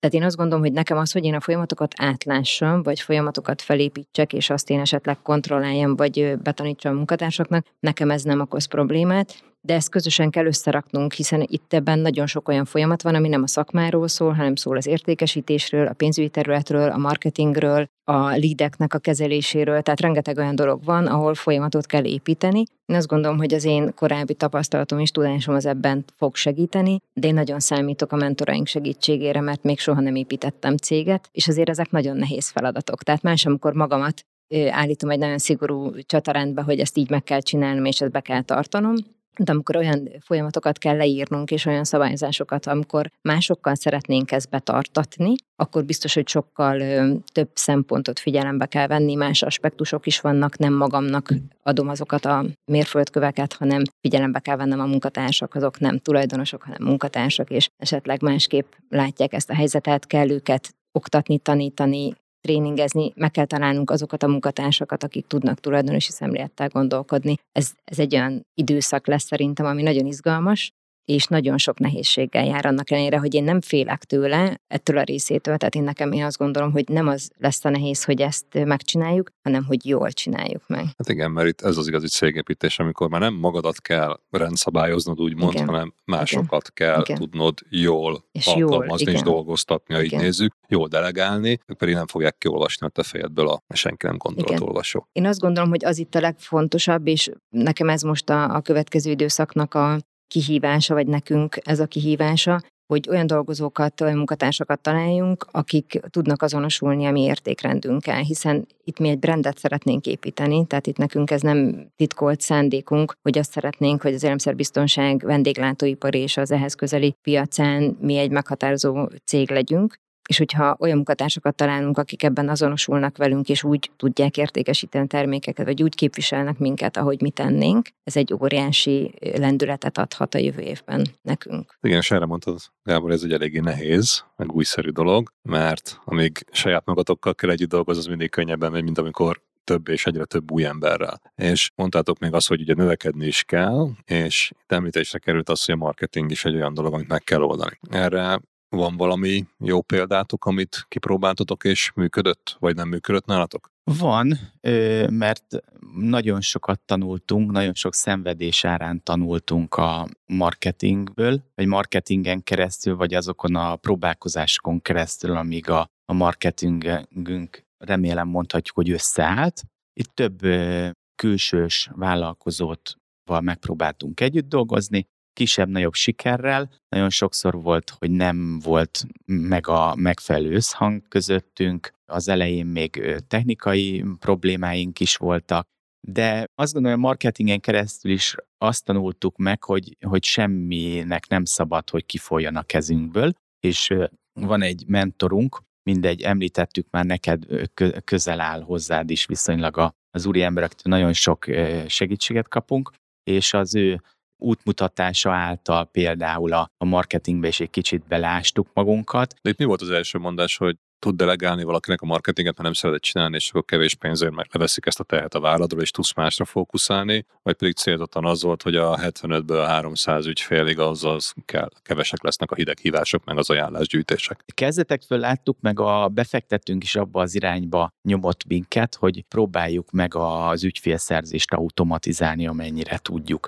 Tehát ez folyamatosan a szemünk előtt lebegett, csak ugye pont azért is, mert az elején nem ismertük ennek a, az útját, ezért kevésbé is hittünk benne, és azáltal, hogy kevésbé is hittünk benne, olyan csapatot is találtunk meg a legelején, aki nem is úgy segített benne, vagy nem, nem is támasztott, nem is cáfolta meg a mi félelmeinket ez ügyben. De folyamatosan tudtuk azt, hogy, hogy nekünk ezen a csatornán kéne valamit elérnünk, és kéne a, az ügyfélszámot, vagy a lideknek a számát tudni növelni. De a marketing az egy veszélyes terület, igen. Veszélyes terület. Sokat el lehet rá költeni, ami mindig, mindig hasznosnak tűnik, csak amikor üzleti eredmények nem jönnek, akkor, akkor derül hogy egy kicsit máshogy kéne csinálni a marketinget. Igen, és azt gondolom, hogy amit mi megtanultunk, hogy nem tudjuk egyszerűen csak kiszervezni, mert az elején Minél kisebb egy vállalkozás, annál több dologra kell fókuszálni teljes erővel. És a legelején mindig az ember megpróbál szelektálni, hogy jó, akkor ezzel nekem most nem kell foglalkoznom, ezt odaadtam a Jóskapistának, és akkor e,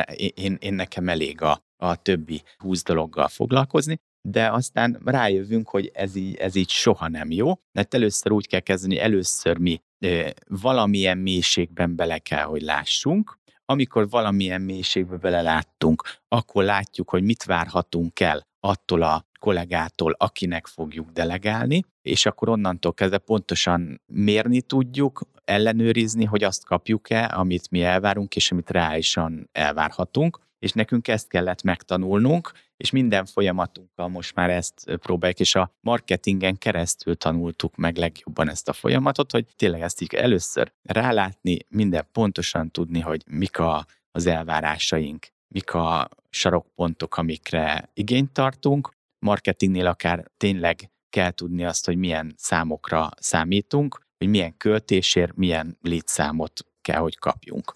Ezt a mérőszámot például nem lehet elkerülni, hogy, hogy ne foglalkozzunk vele, és hogy ez ebben ne legyünk napra készek. És Csilla, te hogy láttad, mert mondtad, hogy emberek felvétele arra folyamatokat kialakítani, amivel küzdötök, vagy most fog majd jönni, vagy például egy ilyen marketing folyamat, amiről beszéltetek, ami igazából próbáltatok kiszervezni, de igazából nem tudtátok tökéletesen ezt megugrani, majd a kiszervezés részét. Melyik a nehezebb? Hát ezt a marketinget mind a ketten tanulópénznek hívjuk most már így utólag. Ott menet közben is éreztük, hogy nem jó. De nem tudtuk megmondani pont, pontosan, hogy hogy lenne jó, és mivel, ahogy Gábor mondta, nem volt meg ez a pontos ismeretünk hozzá, csak azt éreztük, hogy nem azt kapjuk, amit várunk. És és hát ebben szerintem egy nagyon nagy tapasztalat az, hogy amikor egy online marketinges nagyon jól eladja magát, az tök jó, hiszen ő online marketinges, tehát az a cél, hogy jól el tudjon adni, de attól, hogy magát jól eladja, nem biztos, hogy minket is jól elfogadni. Ez szerintem nekünk egy óriási tanulság, és másképp nézzük, és másképp ellenőrizzük, vagy másképp működünk együtt ma már a mostani marketingesünkkel, sokkal precízebb és alaposabb az együttműködésünk, illetve jól értjük egymás nyelvét, és párhuzamba azzal, amit kérdeztél, hogy itt a munkatársak kiválasztásánál szerintem nagyon hasonlóan döntöttünk. Azt beszéltük meg Gáborral, hogy ahogy találunk jó munkatársat, elindulunk, elkezdünk együtt dolgozni, és nem árulunk zsákba macskát nekik sem, a próbaidő alatt már teljesíteni kell. Tehát olyan szerződést kötünk velük, ahol a próbaidő első három hónapjában nekik be kell azt bizonyítaniuk, hogy itt helyt fognak tudni állni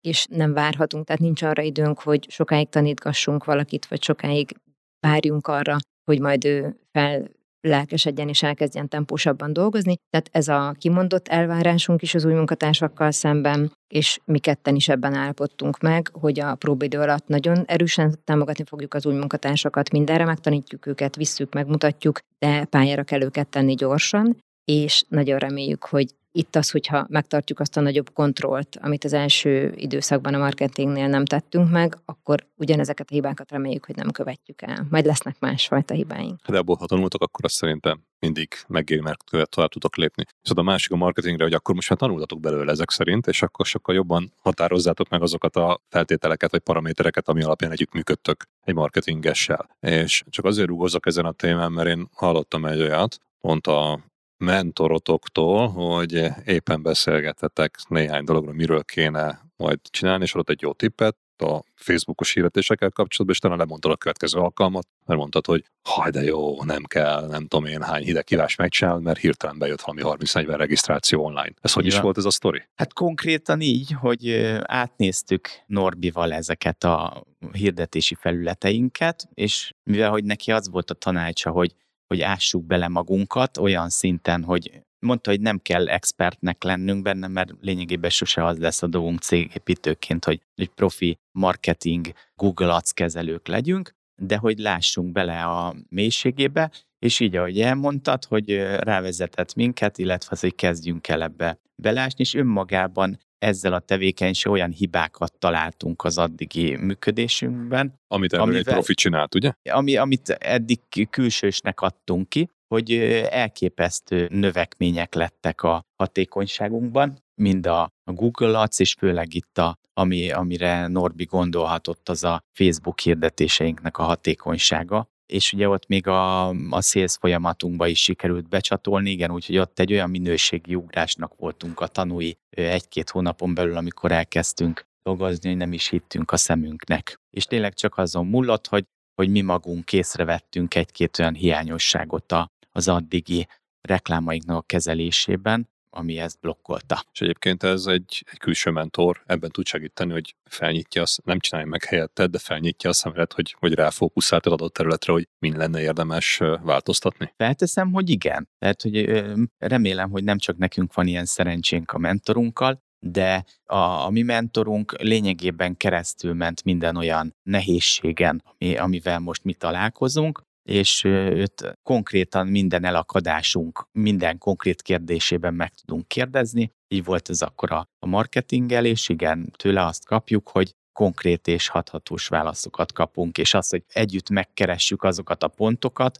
hogy mit csinálunk rosszul, vagy az adott partnerünk mit csinál rosszul. Talán az fontos lehet itt azt a momentumot ne hagyjuk ki, hogy amikor a Norbit megkérdeztük, hogy hogy legyen, akkor már majdnem kötöttünk szerződést egy újabb külső marketinges céggel. Ez egy fontos momentum, és akkor a Norbitól azt a tanácsot kaptuk, hogy meg kell nekünk tanulni, és addig ne kössünk senkivel szerződést, amíg bele nem tanulunk. És igazából abban a pár hónapos tanulási folyamatban valóban olyan dolgokra nyitotta fel Norbi a szemünket, hogy már a, az új marketing, online marketing szolgáltatóval nem is kötöttük meg a szerződést, mert amikor elmondta Gábor, hogy mik az igényeink, vagy beszéltünk velük arról, hogy milyen szerződést szeretnénk, ott nem egyeztünk, és akkor tudtunk nekik nemet mondani, mert ők azt, amit mi kértünk pontosan, akár a konverzióval kapcsolatosan, vagy tényekre értékesített, vagy beérkező lídekre vonatkozó adatokkal kapcsolatosan kért volna Gábor tőlük valamiféle biztosítékot, és akkor ebből ők kihátráltak, és akkor nem kötöttünk velük szerződést. Tehát a Norbi ebben egy nagyon nagy magabiztosságot adott nekünk, hogy legyenek meg azok a, a mérföldköveink, vagy tartsunk olyan határokat, hogy van, amit elvárunk egy alvállalkozótól, és hogyha ezt nem teszi meg, akkor keresünk egy másikat, aki ezt meg fogja nekünk tenni. Hát igen, mert ha újabb esélyt adsz elvárások nélkül, akkor három-hat hónapot megint buksz. Igen, igen. és az nagyon drága tud lenni, pláne amikor még egy befektetői nyomás is van rajtad, hogy teljesítő a következő Igen, és rengeteg időt veszítettünk így az első évben gyakorlatilag, és rengeteg pénzt az idő mellett a marketinggel, és most azért olyan az online marketingünk, hála a Gábor és a Norbi együttműködésének, és van itt egy újabb Norbi, aki ebben sok az egyező keresztnév, hogy most a, a lead kezelő kolléganő tulajdonképpen a napi 8 órájában nem is mindig végez azzal, hogy a beérkező lídeket kezeli, és olyan minőségi lídek érkeznek most már a, a kampánynak a finomításaival, hogy gyakorlatilag olyan találati arányok vannak, hogy bejön a lead, felhívja a kolléganő telefonon, és már rögzíti nekünk a CRM-be, hogy lehet menni telepíteni. Tehát egészen más dimenzióba kerültünk. Akkor érdemes azt így tudatosan csinálni. Igen. Igen. És adott Gábor az előbb, hogy sikerült egy olyat elérnetek, hogy a marketinget beépítettétek a salesbe, vagy az átjárást Igen. a kettő között, ami, ami rengeteget adott, és eljut arra a szintre, hogy akkor, hát én ritkán lehet ilyet hallani, hogy annyi dolga van a kollégának, hogy szinte nem, nem végez egy nap alatt a bejövő lidek feldolgozásával. Azért ez egy szuper ez probléma. Szép, szép feladat. Igen. De hogy jutottatok el ide, hogy ezt összekötöttétek a kettőt, és automatizáltátok? Hát úgy, hogy ha, ha így rátérünk ezzel egy új témára, szerintem, mert én megbodult mérnök karrierem során is többször voltam értékesítő, tehát én valahogy így a, az értékesítéssel mindig kapcsolatba kerültem, és amikor tudtam azt, hogy sok kis ügyféllel fogunk. Tehát ugye a mi üzleti modellünk ugye arra épül, hogy nem kevés nagy ügyfél, hanem sok kis ügyféllel foglalkozni. Így teljesen természetes volt a, az elén, hogy erre keresnünk egy CRM-et, CRM rendszert, és viszonylag rövid úton találtunk is egy számunkra megfelelő, nem tudom, hogy szabad-e reklámozni, vagy Bármit Mi a mini CRM-et választottuk. Egyébként kérdeztek tőlünk, hogy miért a, pont a mini CRM-et választottuk, de valószínűleg azért, mert nagyon jó volt a marketingetek, mert próbáltunk körülnézni a piacon, ugye egyből szembe jött a, a mini CRM, és nem is nagyon találtunk neki úgy konkurenciát, mert próbáltunk az elején megnézni párat, illetve megkérdeztünk ügyfeleket is, bo- bocsánat, ilyen tanácsadókat, van, van egy ismerősöm, aki aki ilyen szoftverbevezetésekkel foglalkozik, és ő is elmondta, hogy ami, amire mi választottunk programot, arra a lehető legjobbat választottuk, és gyakorlatilag a teljes értékesítési folyamatunkat, és erre akartam kitérni, a teljes értékesítési folyamatunkat a kezdetektől volt tudatosan a CRM-re irányítottuk rá ott együtt tanultunk a, a mini CRM kollégáival, hogy hogyan lehet, mert sokkal jobban támogat minket egyébként a, az egész sales folyamat kezelésében a rendszer, mint ahogy az elején hittük, de most már nagyon tudatosan a sales folyamatainkat és a lideknek a kezelését, a lideknek a, a rendszerben történő mozgását, azt nagyon tudatosan ott fölépítjük és nyomon követjük. Nagyszerű, mindig öröm ezt hallani, amikor egy CRM-ről így beszél valaki, pláne ha a mini CRM az. most de hogy mi az bekötni, a konkrétum, hogy hogyan csináljátok meg benne, mert szerintem ez mindenkit ennél meg jobban érdekel. Hogy, hogy konkrétan, konkrétan? Hát például, mert most akartam oda térni, amit eredetileg kérdeztél, hogy például van egy olyan ö, funkciója a rendszernek, ugye, amit előzőleg nem tudtunk, hogy feladunk Facebook hirdetéseket, és a, a Facebook hirdetés az egy ö, űrlapot, egy, egy űrlap kitöltéssel végződik. Tehát a konverzió lényegében egy űrlap kitöltés, és ha az űrlapot kitölti a, az adott érdeklődő, ebbe jellemzően benne van legkevesebb ugye a telefonszáma, e-mail címe, illetve még további kérdéseket lehet föltenni. Ezek automatikusan át tudnak kerülni a, a CRM-be, és mi nekünk ez volt a, nagy tapasztalás a megugrás, amikor ugye több dolog együttállása volt, hogy ott beindult nekünk, mert egyrészt rendbe raktuk a hirdetéseket, és a hirdetésnek ez egy nagyon hatékony konverziója az az űrlapkitöltés, és hogy ez rögtön bekerül a CRM rendszerbe, és hogy akkor rögtön már a CRM-ből tudjuk a többi teendőnkkel együtt rendszerezni, és onnan intézni a hívásokat. Ez például egy nagyon fontos hatékonyságnövelő tényező volt. És előtte kvázi onnan indultatok, hogy volt egy hirdetés, ami ment, és akkor volt egy link, ami elment a weboldaladra, mondjuk egy Facebook hirdetés, Így aztán van. onnan ott kitöltötte, felhívotta Így bármi, van. az egy óriási kérdőjel, és az Így egy óriási van. konverziós veszteség tud lenni, és ezen tudtál, hogy több lépést is leautomatizálsz, egy csomót nyerni. Így és innentől kezdve van az a szuper helyzet, hogy akkor ki vagytok tömbbe lidekkel. Így van, ki vagyunk tömbbe ide. Aztán most mondhatjuk ezt. És a másik ugye, hogy a, amit kezdetek fogva, és amit én azért már láttam a, a CRM rendszerek előnyeként, hogy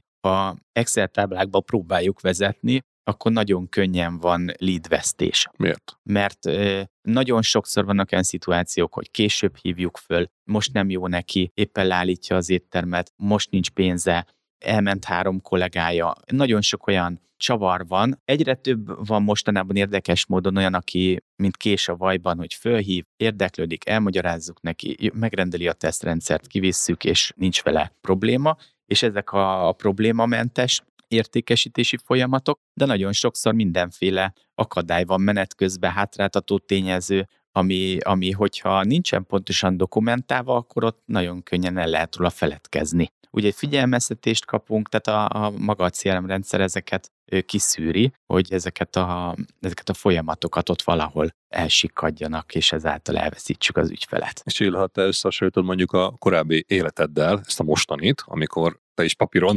mentél ki, vagy papíralapú működéssel mentél ki papíralapú tanácsadást végezni. Most pedig az, hogy kvázi digitalizáltátok az értékesítést, és egy digitalizált megoldást mutattok be az ügyfeleknek a kettőt, hogy össze kéne hasonlítani, akkor ezt hogy lehetne? Én nekem ez nagyon tetszik. Én a CRM rendszert az nagyon sokszor dicsérem magamban is, és nektek is akkor így hangosan is, hogy nagyon nagy segítség. Tehát én régen, amikor hiába csak egyedül dolgoztam, nekem nagyon jó lett volna egy olyan segítség, aki figyelmeztet. Én naptárban dolgozom, a mai napig is van kézzel írt papírnaptára, de akkor ugye nagyon kellett arra figyelnem, hogy, hogy mondjuk akinek évfordulója van, vagy a következő évben fordul, hogy az engem hogy fogom látni. És hát erre nekem voltak módszereim az Excel, meg a, úgy rendeztem a mappákat a számítógépembe, de úgy, ahogy mondja Gábor, azért annak ott van az esély, hogy valamit kimarad, elfelejtem, beszítek belőle, illetve amikor nagyon sok, akkor egy idő után ezt nem is lehet így már észben tartani. Tehát én azt gondolom, hogy ez, ez nagyon jó része a fejlődésnek, hogy a saját rendszerünkben is tudtunk itt, tehát az értékesítés részben is tudtunk digitalizálódni. Nem is hiszem, hogy ezt másképp lehet.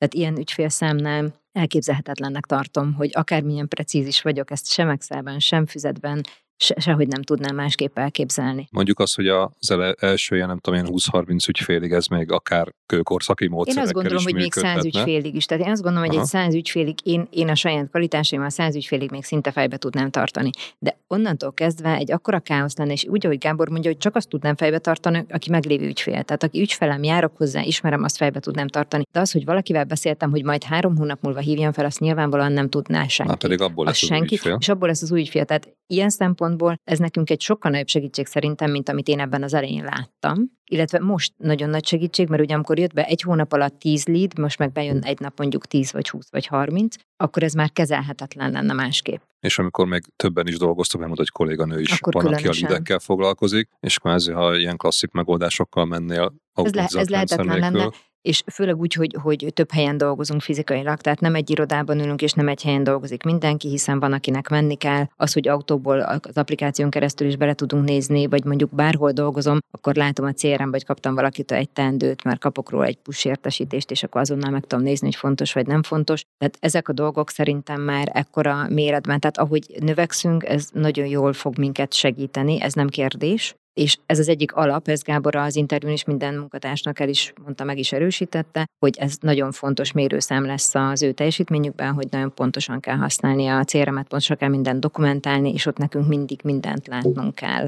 mert ennélkül nem tudunk működni. És egyébként ugye nagyon sokszor hallom azt, hogy á, még túl kicsik vagyunk ehhez egészhez, mert csak 10-20 vagyunk a cégnél, tehát hogy itt igazából, a, és ti sem vagytok még Mi ketten voltunk akkor, amikor a Tehát mikor érdemes egy ilyenbe belecsapni? Mi amikor a crm elkezdtük, ketten voltunk, ott terveztük már a növekedést. Én azt gondolom, hogy még nekünk is lehet, hogy egy picit előbb kellett volna, hogy már az első perctől kezdve ebbe az ügyfelet bevittük volna, illetve hogy ott volt egy kapkodás, tehát én például az Excel táblákból, mire átírkáltam a CRM-be az ügyfeleket, azzal nekem hetek mentek el, és nyilván volt belőle információvesztés vezetés, mert az Excelben nem írtunk be mindent, és akkor én oda beírtam azt, amire emlékeztem, meg kb. ahogy gondoltam, és az nekünk egy aránylag lassú tanulási folyamat volt, amiatt, amit Gábor mond, hogy ugye ilyenkor nagyon sok feladat van, és mindenre kell egyszerre figyelni, és az egy lassú tanulás volt nekünk, hogy a CRM-be valóban minden legyen beírva. Most viszont azt látom, mondjuk ilyen, már több mint egy éve használjuk a minicéremet, és ilyen távlatból azt látom, hogy szenzációsan jó az, amikor most pont volt egy olyan, aki bekerült az elvesztett ügyfél kategóriába, mert valamiért azt mondta, hogy nem érdekli, és felbukkant, és akkor Gábor visszakereste, néztük, hogy akkor mi az ő múltja, összeraktuk a fejünkben, hogy hogy is volt, és akkor meg is van az ügyfél, és most viszont ő előkerült és kéri a rendszert. És nagyon jó, hogy megvan ez a történet. Visszatérve az eredeti kérdésedre, szerintem még előbb el kellett volna nekünk is kezdeni. Csak ez egy nagyon nehéz döntés, hogy amikor ez egy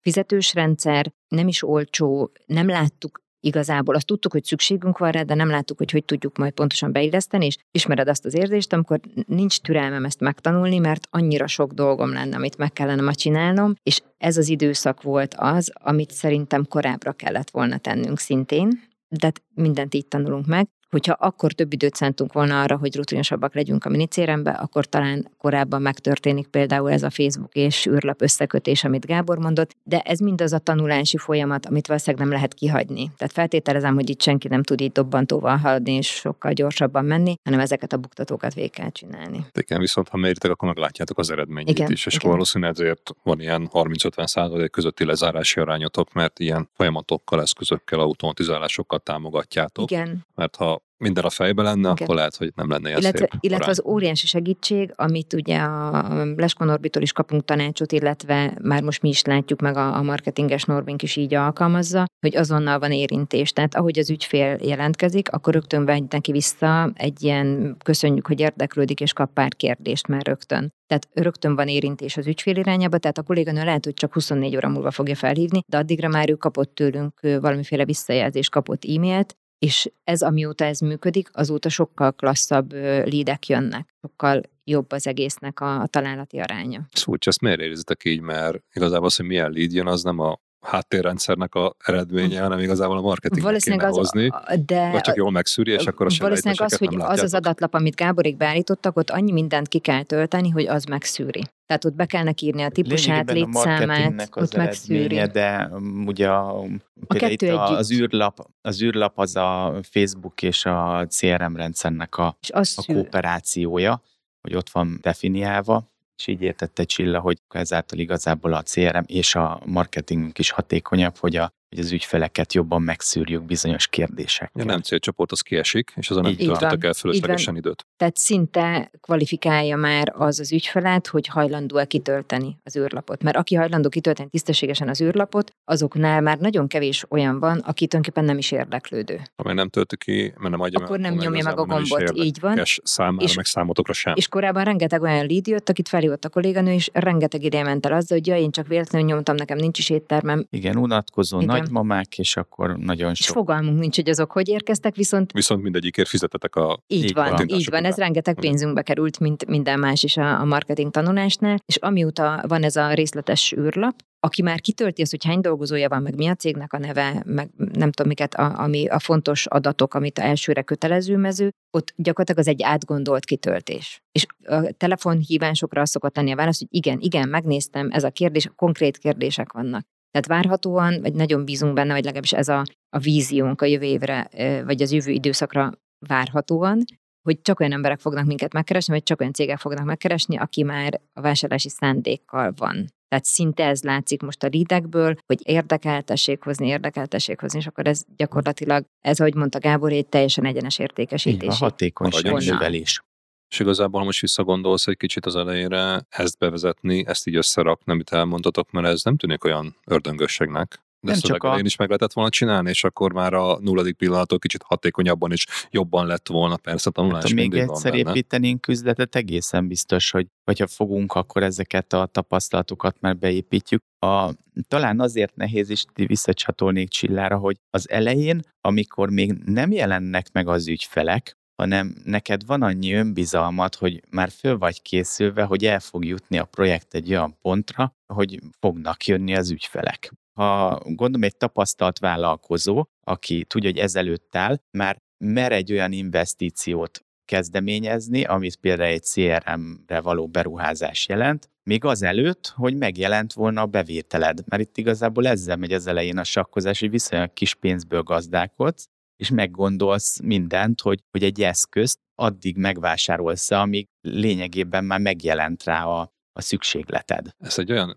örök zöld ellentmondás, vagy, vagy mindig előjövő dolog, amivel én is egyszerűen nem tudom megérteni, mert ugye van egy jövőképet, hiszel valamiben. És utána most elmondhatok, amikor már pörög a biznisz, akkor nincs idő. Akkor, mint a vendéglátós is, akkor sose ér rá, mert ki kell szolgálni az embert, ezért nem tud hatékonyságnövelő dolgokat vezetni a saját cégébe. Így van. És látok is, hogy ha már jönnek az érdeklődők, ott vannak az is, akkor foglalkozni kell vele. Akkor nem lesz idő beruházni egy ilyen hatékonyságnövelő megoldásba. Viszont amikor az elején megvan a jövőkép, sőt, még befektetőt is vontatok be, és elmondtátok, picseltetek, és már második kört is vontatok be, akkor ez miért kérdés? Ugye hiszel benne, mert a befektető is meggyőztet, hogy adjon pénzt, hogy, hogy ezt a terméket, meg ezt a céget fölépítsed, és akkor mégis az embereknek a fejében jönnek ezek a dolgok, hogy á, ezzel még ráérünk, ezzel még várjunk, amíg majd, majd tényleg működni fog. Tehát ez nekem annyira furcsa, hogy ezt hogy éltétek ti meg? Talán szerintem az olyan, mint az első háznak az építése, hogy amikor az első cégedet építed, akkor elköveted szerintem ugyanazokat a mondjuk úgy, hogy banális hibákat, mert itt ahogy a te szádból ez most hangzik, ez valóban egy banális hiba, de amikor ott vagy benne, akkor nem feltétlenül ezt látod. Tehát ma már visszatekintve, vagy kívülről látva magunkat, ezt mi is látjuk. De akkor, amikor benne vagy, és akkor nagyon nehéz priorizálni hogy most az a fontosabb, hogy bevezessek egy crm vagy jól van az úgy, hogy most még írom Excelben, az a fontosabb, hogy a marketingre tegyük a fókuszt, és akkor posztokat készítsünk, vagy nem tudom, vagy az a fontosabb, ugye, hogy mi magunk mentünk akkor demózni. Tehát rengeteg idő elment azzal, hogy demózni mentünk, és Gábor értékesítetté meg, hogy a szaktanácsadém adásaimmal kapcsolatosan demoztam, és ebben az időszakban már nagyon jó lett volna, lett volna a crm de itt még nem jól alapoztunk, és azt gondoltuk, hogy ezt mi fogjuk tudni vezetni egyelőre így. Igazából különben soha nem dolgoztam korábban CRM-ben, tehát azt gondolom, hogy ha ezt én ismertem volna, akkor lehet, hogy hamarabb vágyom egy ilyenre, vagy egy ilyet használjuk. Ugye Gábor mondta, hogy ő használt már ilyet, kellene egy ilyen, és ez egy ilyen többször előbukkanó kérdés volt. Tehát szerintem Fél évvel korábban mondta Gábor, hogy ilyet keressünk egyet, mint ahogy valóban megtaláltunk titeket, mert ez így feljött beszélgetés közben, hogy kell majd egy CRM, oké, okay. és akkor mentünk tovább. Tehát az ő szájban ez rengetegszer elhangzott. Én igazából nem foglalkoztam ilyennel, én a saját ügyfélekörömet tudtam kezelni korábbiakban, nem éreztem annyira fontosnak. Viszont a skálázás az egy probléma most ez, már, ez amit így meg van. kell oldanotok, és akkor ezt, nem lehet, elő. ezt nem lehetne másképp kivitelezni, és itt valóban úgy van, hogy nem láttuk előre. Tehát ahogy Gábor is mondta, a következő cégépítésünknél biztosan az első dolgaink között lesz egy CRM-re előfizetni. És hogy bennem lezajlott ö, ugyanez, hogy én szerintem a hitünknek a növekedése. Tehát, hogy az elején pont olvasok egy könyvet, a Napóleon Hill Gondolkodj és gazdagodj, és ebben is ez van, hogy a, hogy a, a hitünk határozza meg a valóságunkat is, és azt vettem észre, hogy a kezdetektől, ahogy elindult a vállalkozás, úgy nőtt a belevetett hitünk is. Tehát amikor az elején megvan a kis MVP-nk, megvan a kis demótáskán, kimegyünk az ügyfelekhez, ugye először kaptunk egy-két pofont is, mert életem első demóját soha nem fogom elfelejteni, de az teljesen hideg zuhany volt,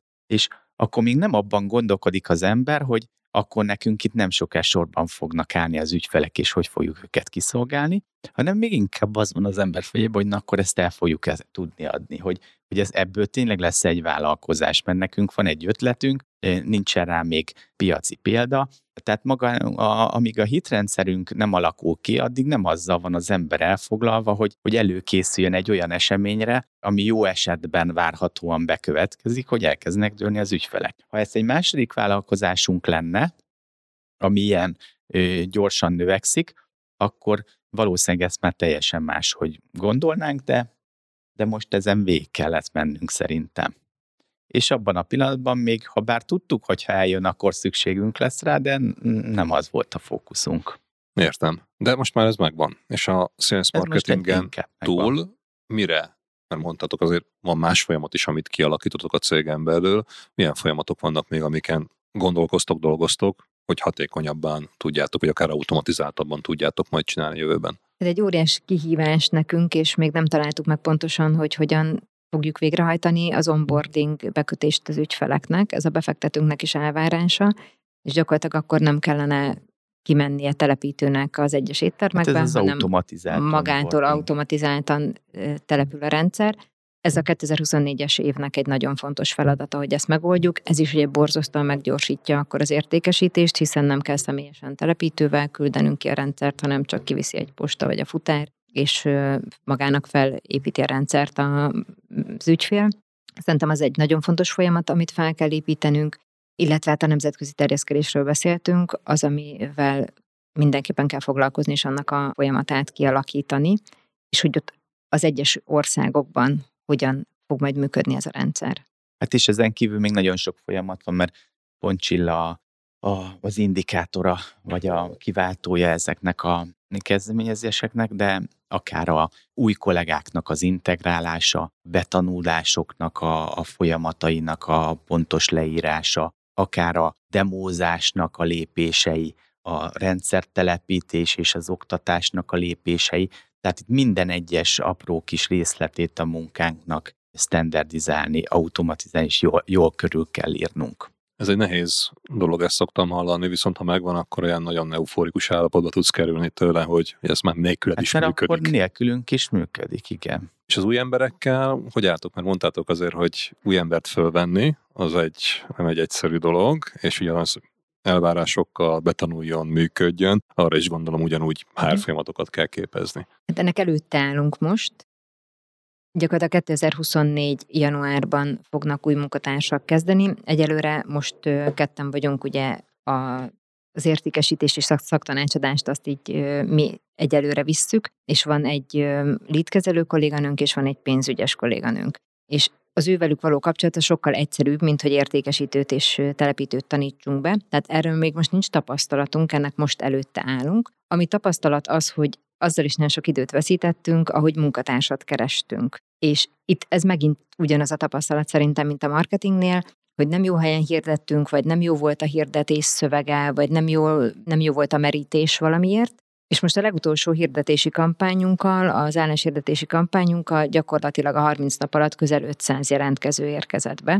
Tehát én azt mire kvalifikálom, felhívom, és akkor ebben is a Norbitól kaptam nagyon jó HR segítséget, hogy már egy kérdével megszűröm a, a beérkező jelentkezőket, hogy ne kelljen mindenkit felhívnom, és a kérdével már kvalifikálom őket, és utána akit felhívok, az már az, akit úgy gondolok, hogy kvalifikáltnak tartom, de még szeretném ezt finomítani, és gyakorlatilag egy 10% marad bent körülbelül, aki arra érdemesnek találtuk, hogy felhívjuk, és még ennek csak a 10% az, akit személyesen behívtunk. Tehát van még a tarsolyban tartalékunk. Ugyanaz a problémakör, mint hogy a marketinget megoldottátok. Teljesen ugyanaz elárasztanak a lidek, kellett valami, ami Igen. előszűr és automatizálja, hogy átmenjen szélszre. Most a jelentkezőknél ugyanez lehetett régebben hallani, hogy kevés a jelentkező, de itt van a legegyszerűbb, hogy kvázi egy, egy, nem egy nagy nevű cég, tehát nem egy Coca-Cola vagytok, igen, ahol sorban mondjuk az emberek, hanem tényleg kell hirdetni és küzdeni, és egy hónap alatt 500 jelentkező jön be. És ez egy ilyen álomszerű dolog, hogy de jó, van miből válogatni. És akkor végig se, végig se gondolja az ember, hogy az az 500-at feldolgozni, Óriási az egy hónapnyi munka Óriási nagyjából. Meló. És ha ezt leszűkíted, ugyanúgy, mint hogy a marketing és a sales automatizálást, a HR folyamat automatizálását, akkor azzal is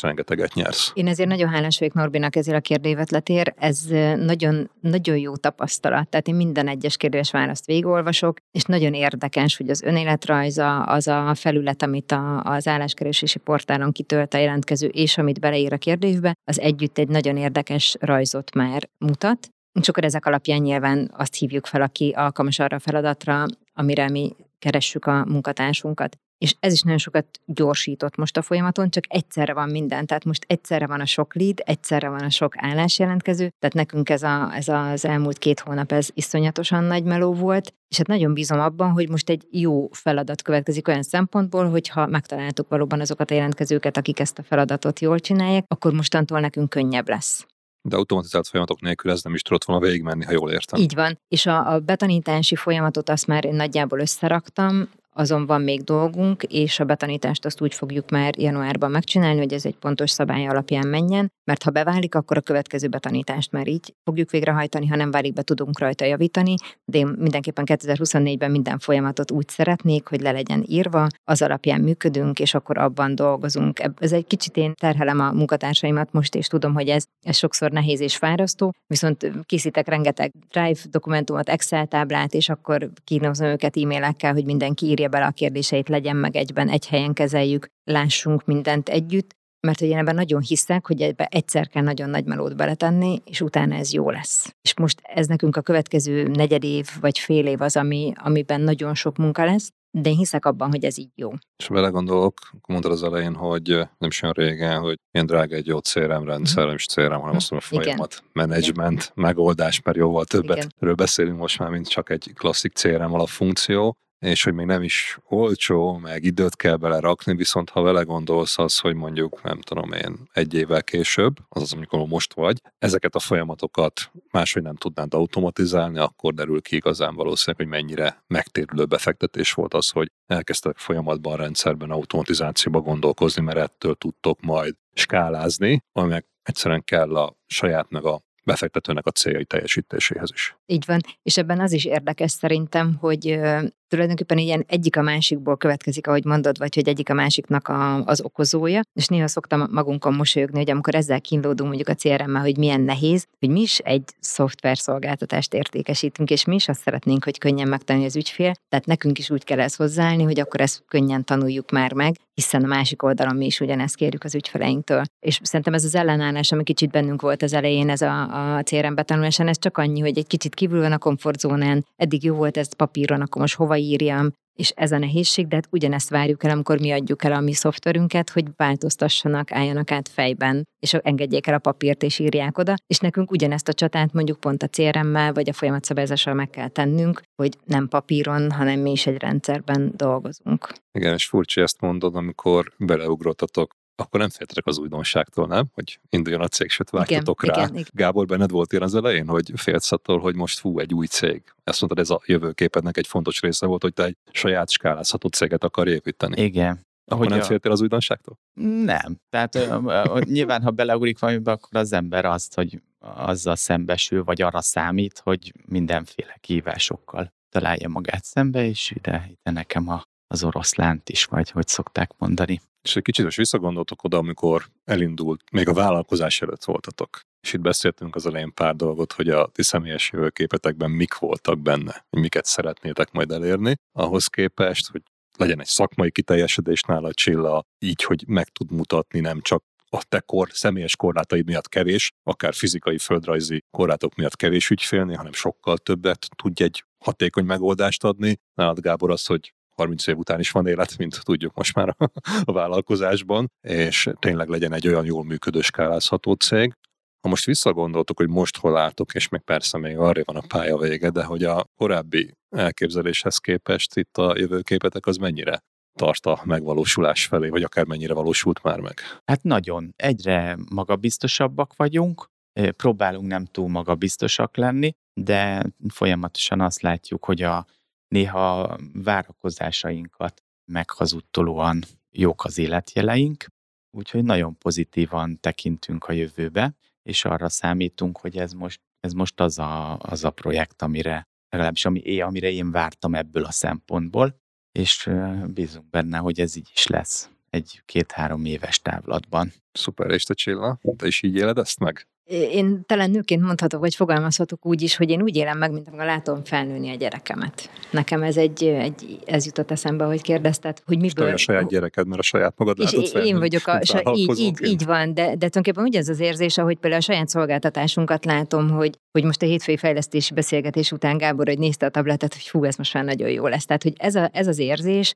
hogy ezt a fejlődést így látni, ez szerintem egy nagyon jó visszaigazolás, és hát nyilván ez egy jó érzés, hogy akkor nem dolgozunk hiába nap, mint nap, és ez nagyon jó motiváció, hogy akkor ezt így folytatni kell. Tehát én azt gondolom, hogy a hitünk az nő, úgy, ahogy Gábor ezt jól megfogalmazta, hogy, hogy ez ilyen, mint a lavina úgy gördül, hogy minél jobbak a számok, minél jobbak a visszajelzések, annál jobban hiszünk magunkban, és elérhetőnek látjuk a célunkat. Nyilván az akadályokat is én látom, tehát minél többet tudunk, annál többet látunk abból, amit nem tudunk. És itt ez a veszély az, ami sokszor nekem ott lebegem a szemem előtt, hogy, hogy meg tudunk-e majd ugrani minden akadályt, de meg kell csinálni. Szuper, és ha most így visszagondolunk oda, hogy te egy olyan startup vagytok, aki benne van most a sűrűjében. Tehát, hogy nem, nem a kézbe futott startup, hanem aki Igen. meg itt a megvalósításnak a kellős közepében van, de jó eséllyel kell fut neki.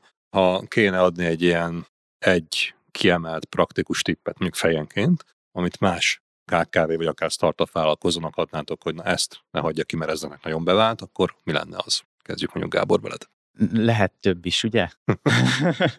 Mert most kettő Jó, dolog, okay, akkor egy kettő. kettő dolog jutott eszembe annak kapcsán, amiket beszélgettünk, hogy az egyik ez a, az, hogy muszáj, hogy nagyon rugalmasak és nyitottak legyünk. Én ezt a, a, úgy fogalmaznék, hogy nem szabad arrogánsnak lenni, mert annyi változást hoz az üzleti élet, és annyi új eszköz van körülöttünk, ami a vállalkozásunk sikerét előre lendítheti, hogy eh, ha a saját dogmáinkba megragadunk, akkor ezeket elveszítjük, ezeket az előnyöket. Nagyon nyitottnak kell lenni a, az új gondolatoknak a befogadására a tanulásra, és azt gondolom, hogy nekünk ez az egyik legnagyobb erősségünk, hogy, hogy nagyon keressük a nálunknál tapasztaltabbaknak a tanácsát, és ezt igyekszünk minél gyorsabban beépíteni az ügymenetünkben, és nem megragadni a sokszor kiderül, hogy rossz alapfeltételezéseinknél. Talán ez a, az egyik, hogy, hogy, hogy az arrogancia szerintem a halála a cégépítésnek. A másik pedig, hogy sokat látom, meg hallom inkább fiatalokon, hogy programozó vagyok, én abba vagyok jó, és a, a többit meg majd valaki megcsinálja helyettem, hogy cégépítőként nagyon fontos az a hozzáállás, hogy tudnunk kell azzá válni, amire a vállalkozásnak és a célnak szüksége van, és minden, minden ilyen feladatot föl kell vállalni. Nekünk szerencsénk van, mert ketten vagyunk Csillával, és sok mindenben kiegészítjük egymást. Nekem nagyon sok problémám van a rendszerezéssel, az adminisztrációval, például az iszonyatosan jó kiegészít Csilla, és nem csak ebben. De amit egyébként egy vállalkozó nem úszhat meg szerintem, az az értékesítés, és ez, ez lenne a második tanácsom, hogy ha ki akarod kerülni azt a vállalkozásodban, hogy értékesítővé válj, és kiállj és eladd a termékedet bármi áron is, és hogy nem tanulod ezt meg elsőként te megcsinálni, hogy aztán azt tovább tud adni majd értékesítő kollégáknak, azt gondolom a másik buktató lehet, mert ez az, amit nem szabad és nem lehet megúszni egy vállalkozónak.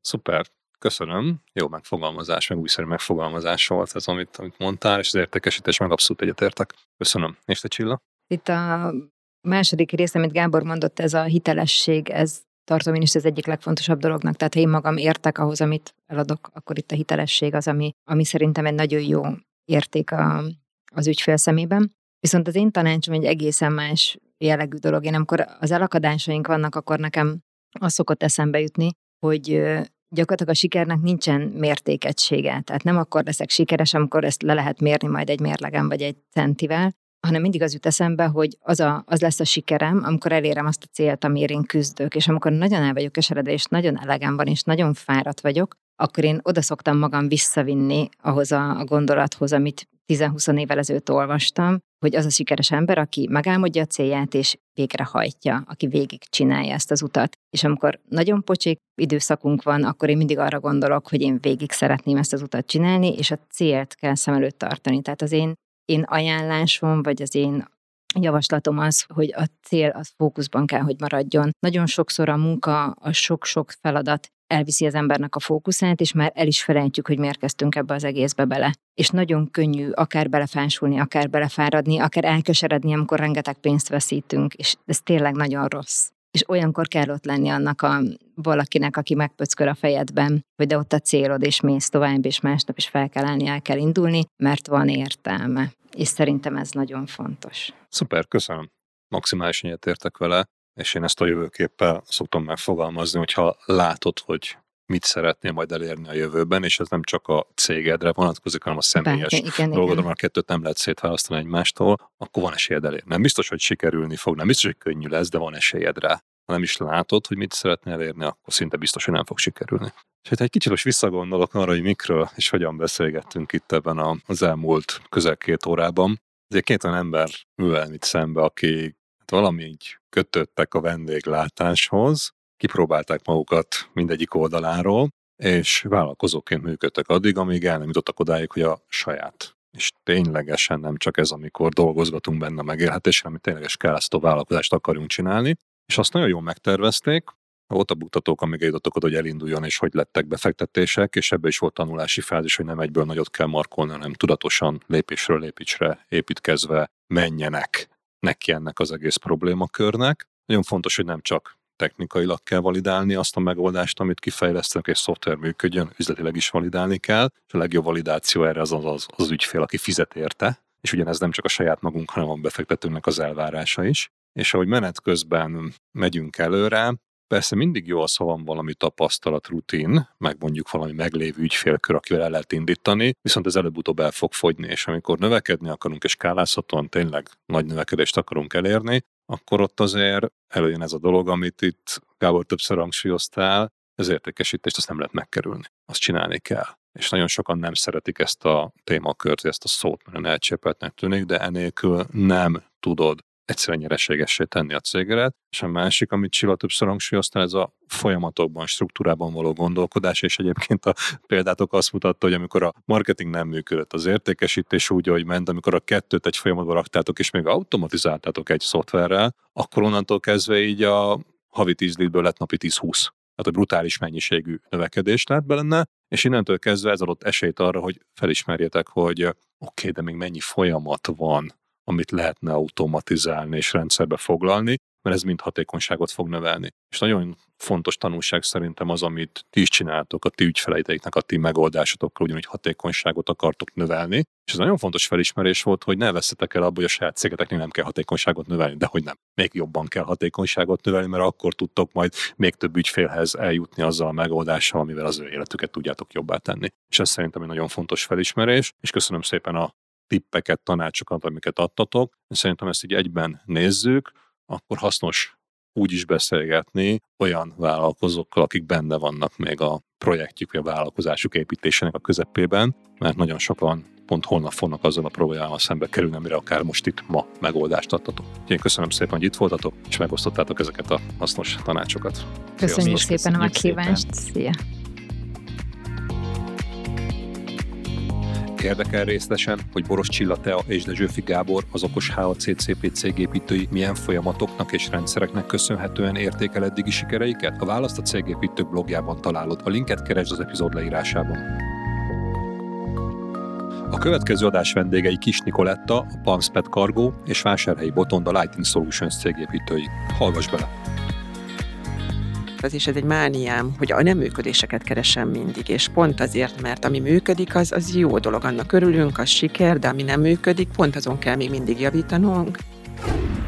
Én azt gondolom, mint tulajdonos ügyvezetők, mi problémákat oldunk meg egyfolytában. Kívül hogy néz ki? Ül bent a nagy kocsiba, ül bent a székébe, elmegy teniszezni, elmegy nem tudom mit csinálni, eljár vacsorákra, kapcsolatot építeni is kész, de nem. Egyfolytában csörög a telefon, probléma, probléma, probléma, és azoknak a megoldása külön tudjuk egyébként választani, hogy bent munkahelyen nem vagyunk barátok. Ott tényleg én, ha bemegyek, átkattanok egy teljesen más üzemmódba, ott munka van, feladat van, ott a közös érdekek vannak, és utána viszont vissza tudok kapcsolni egy baráttal, de valahogy igyekszem nem keverni a kettőt.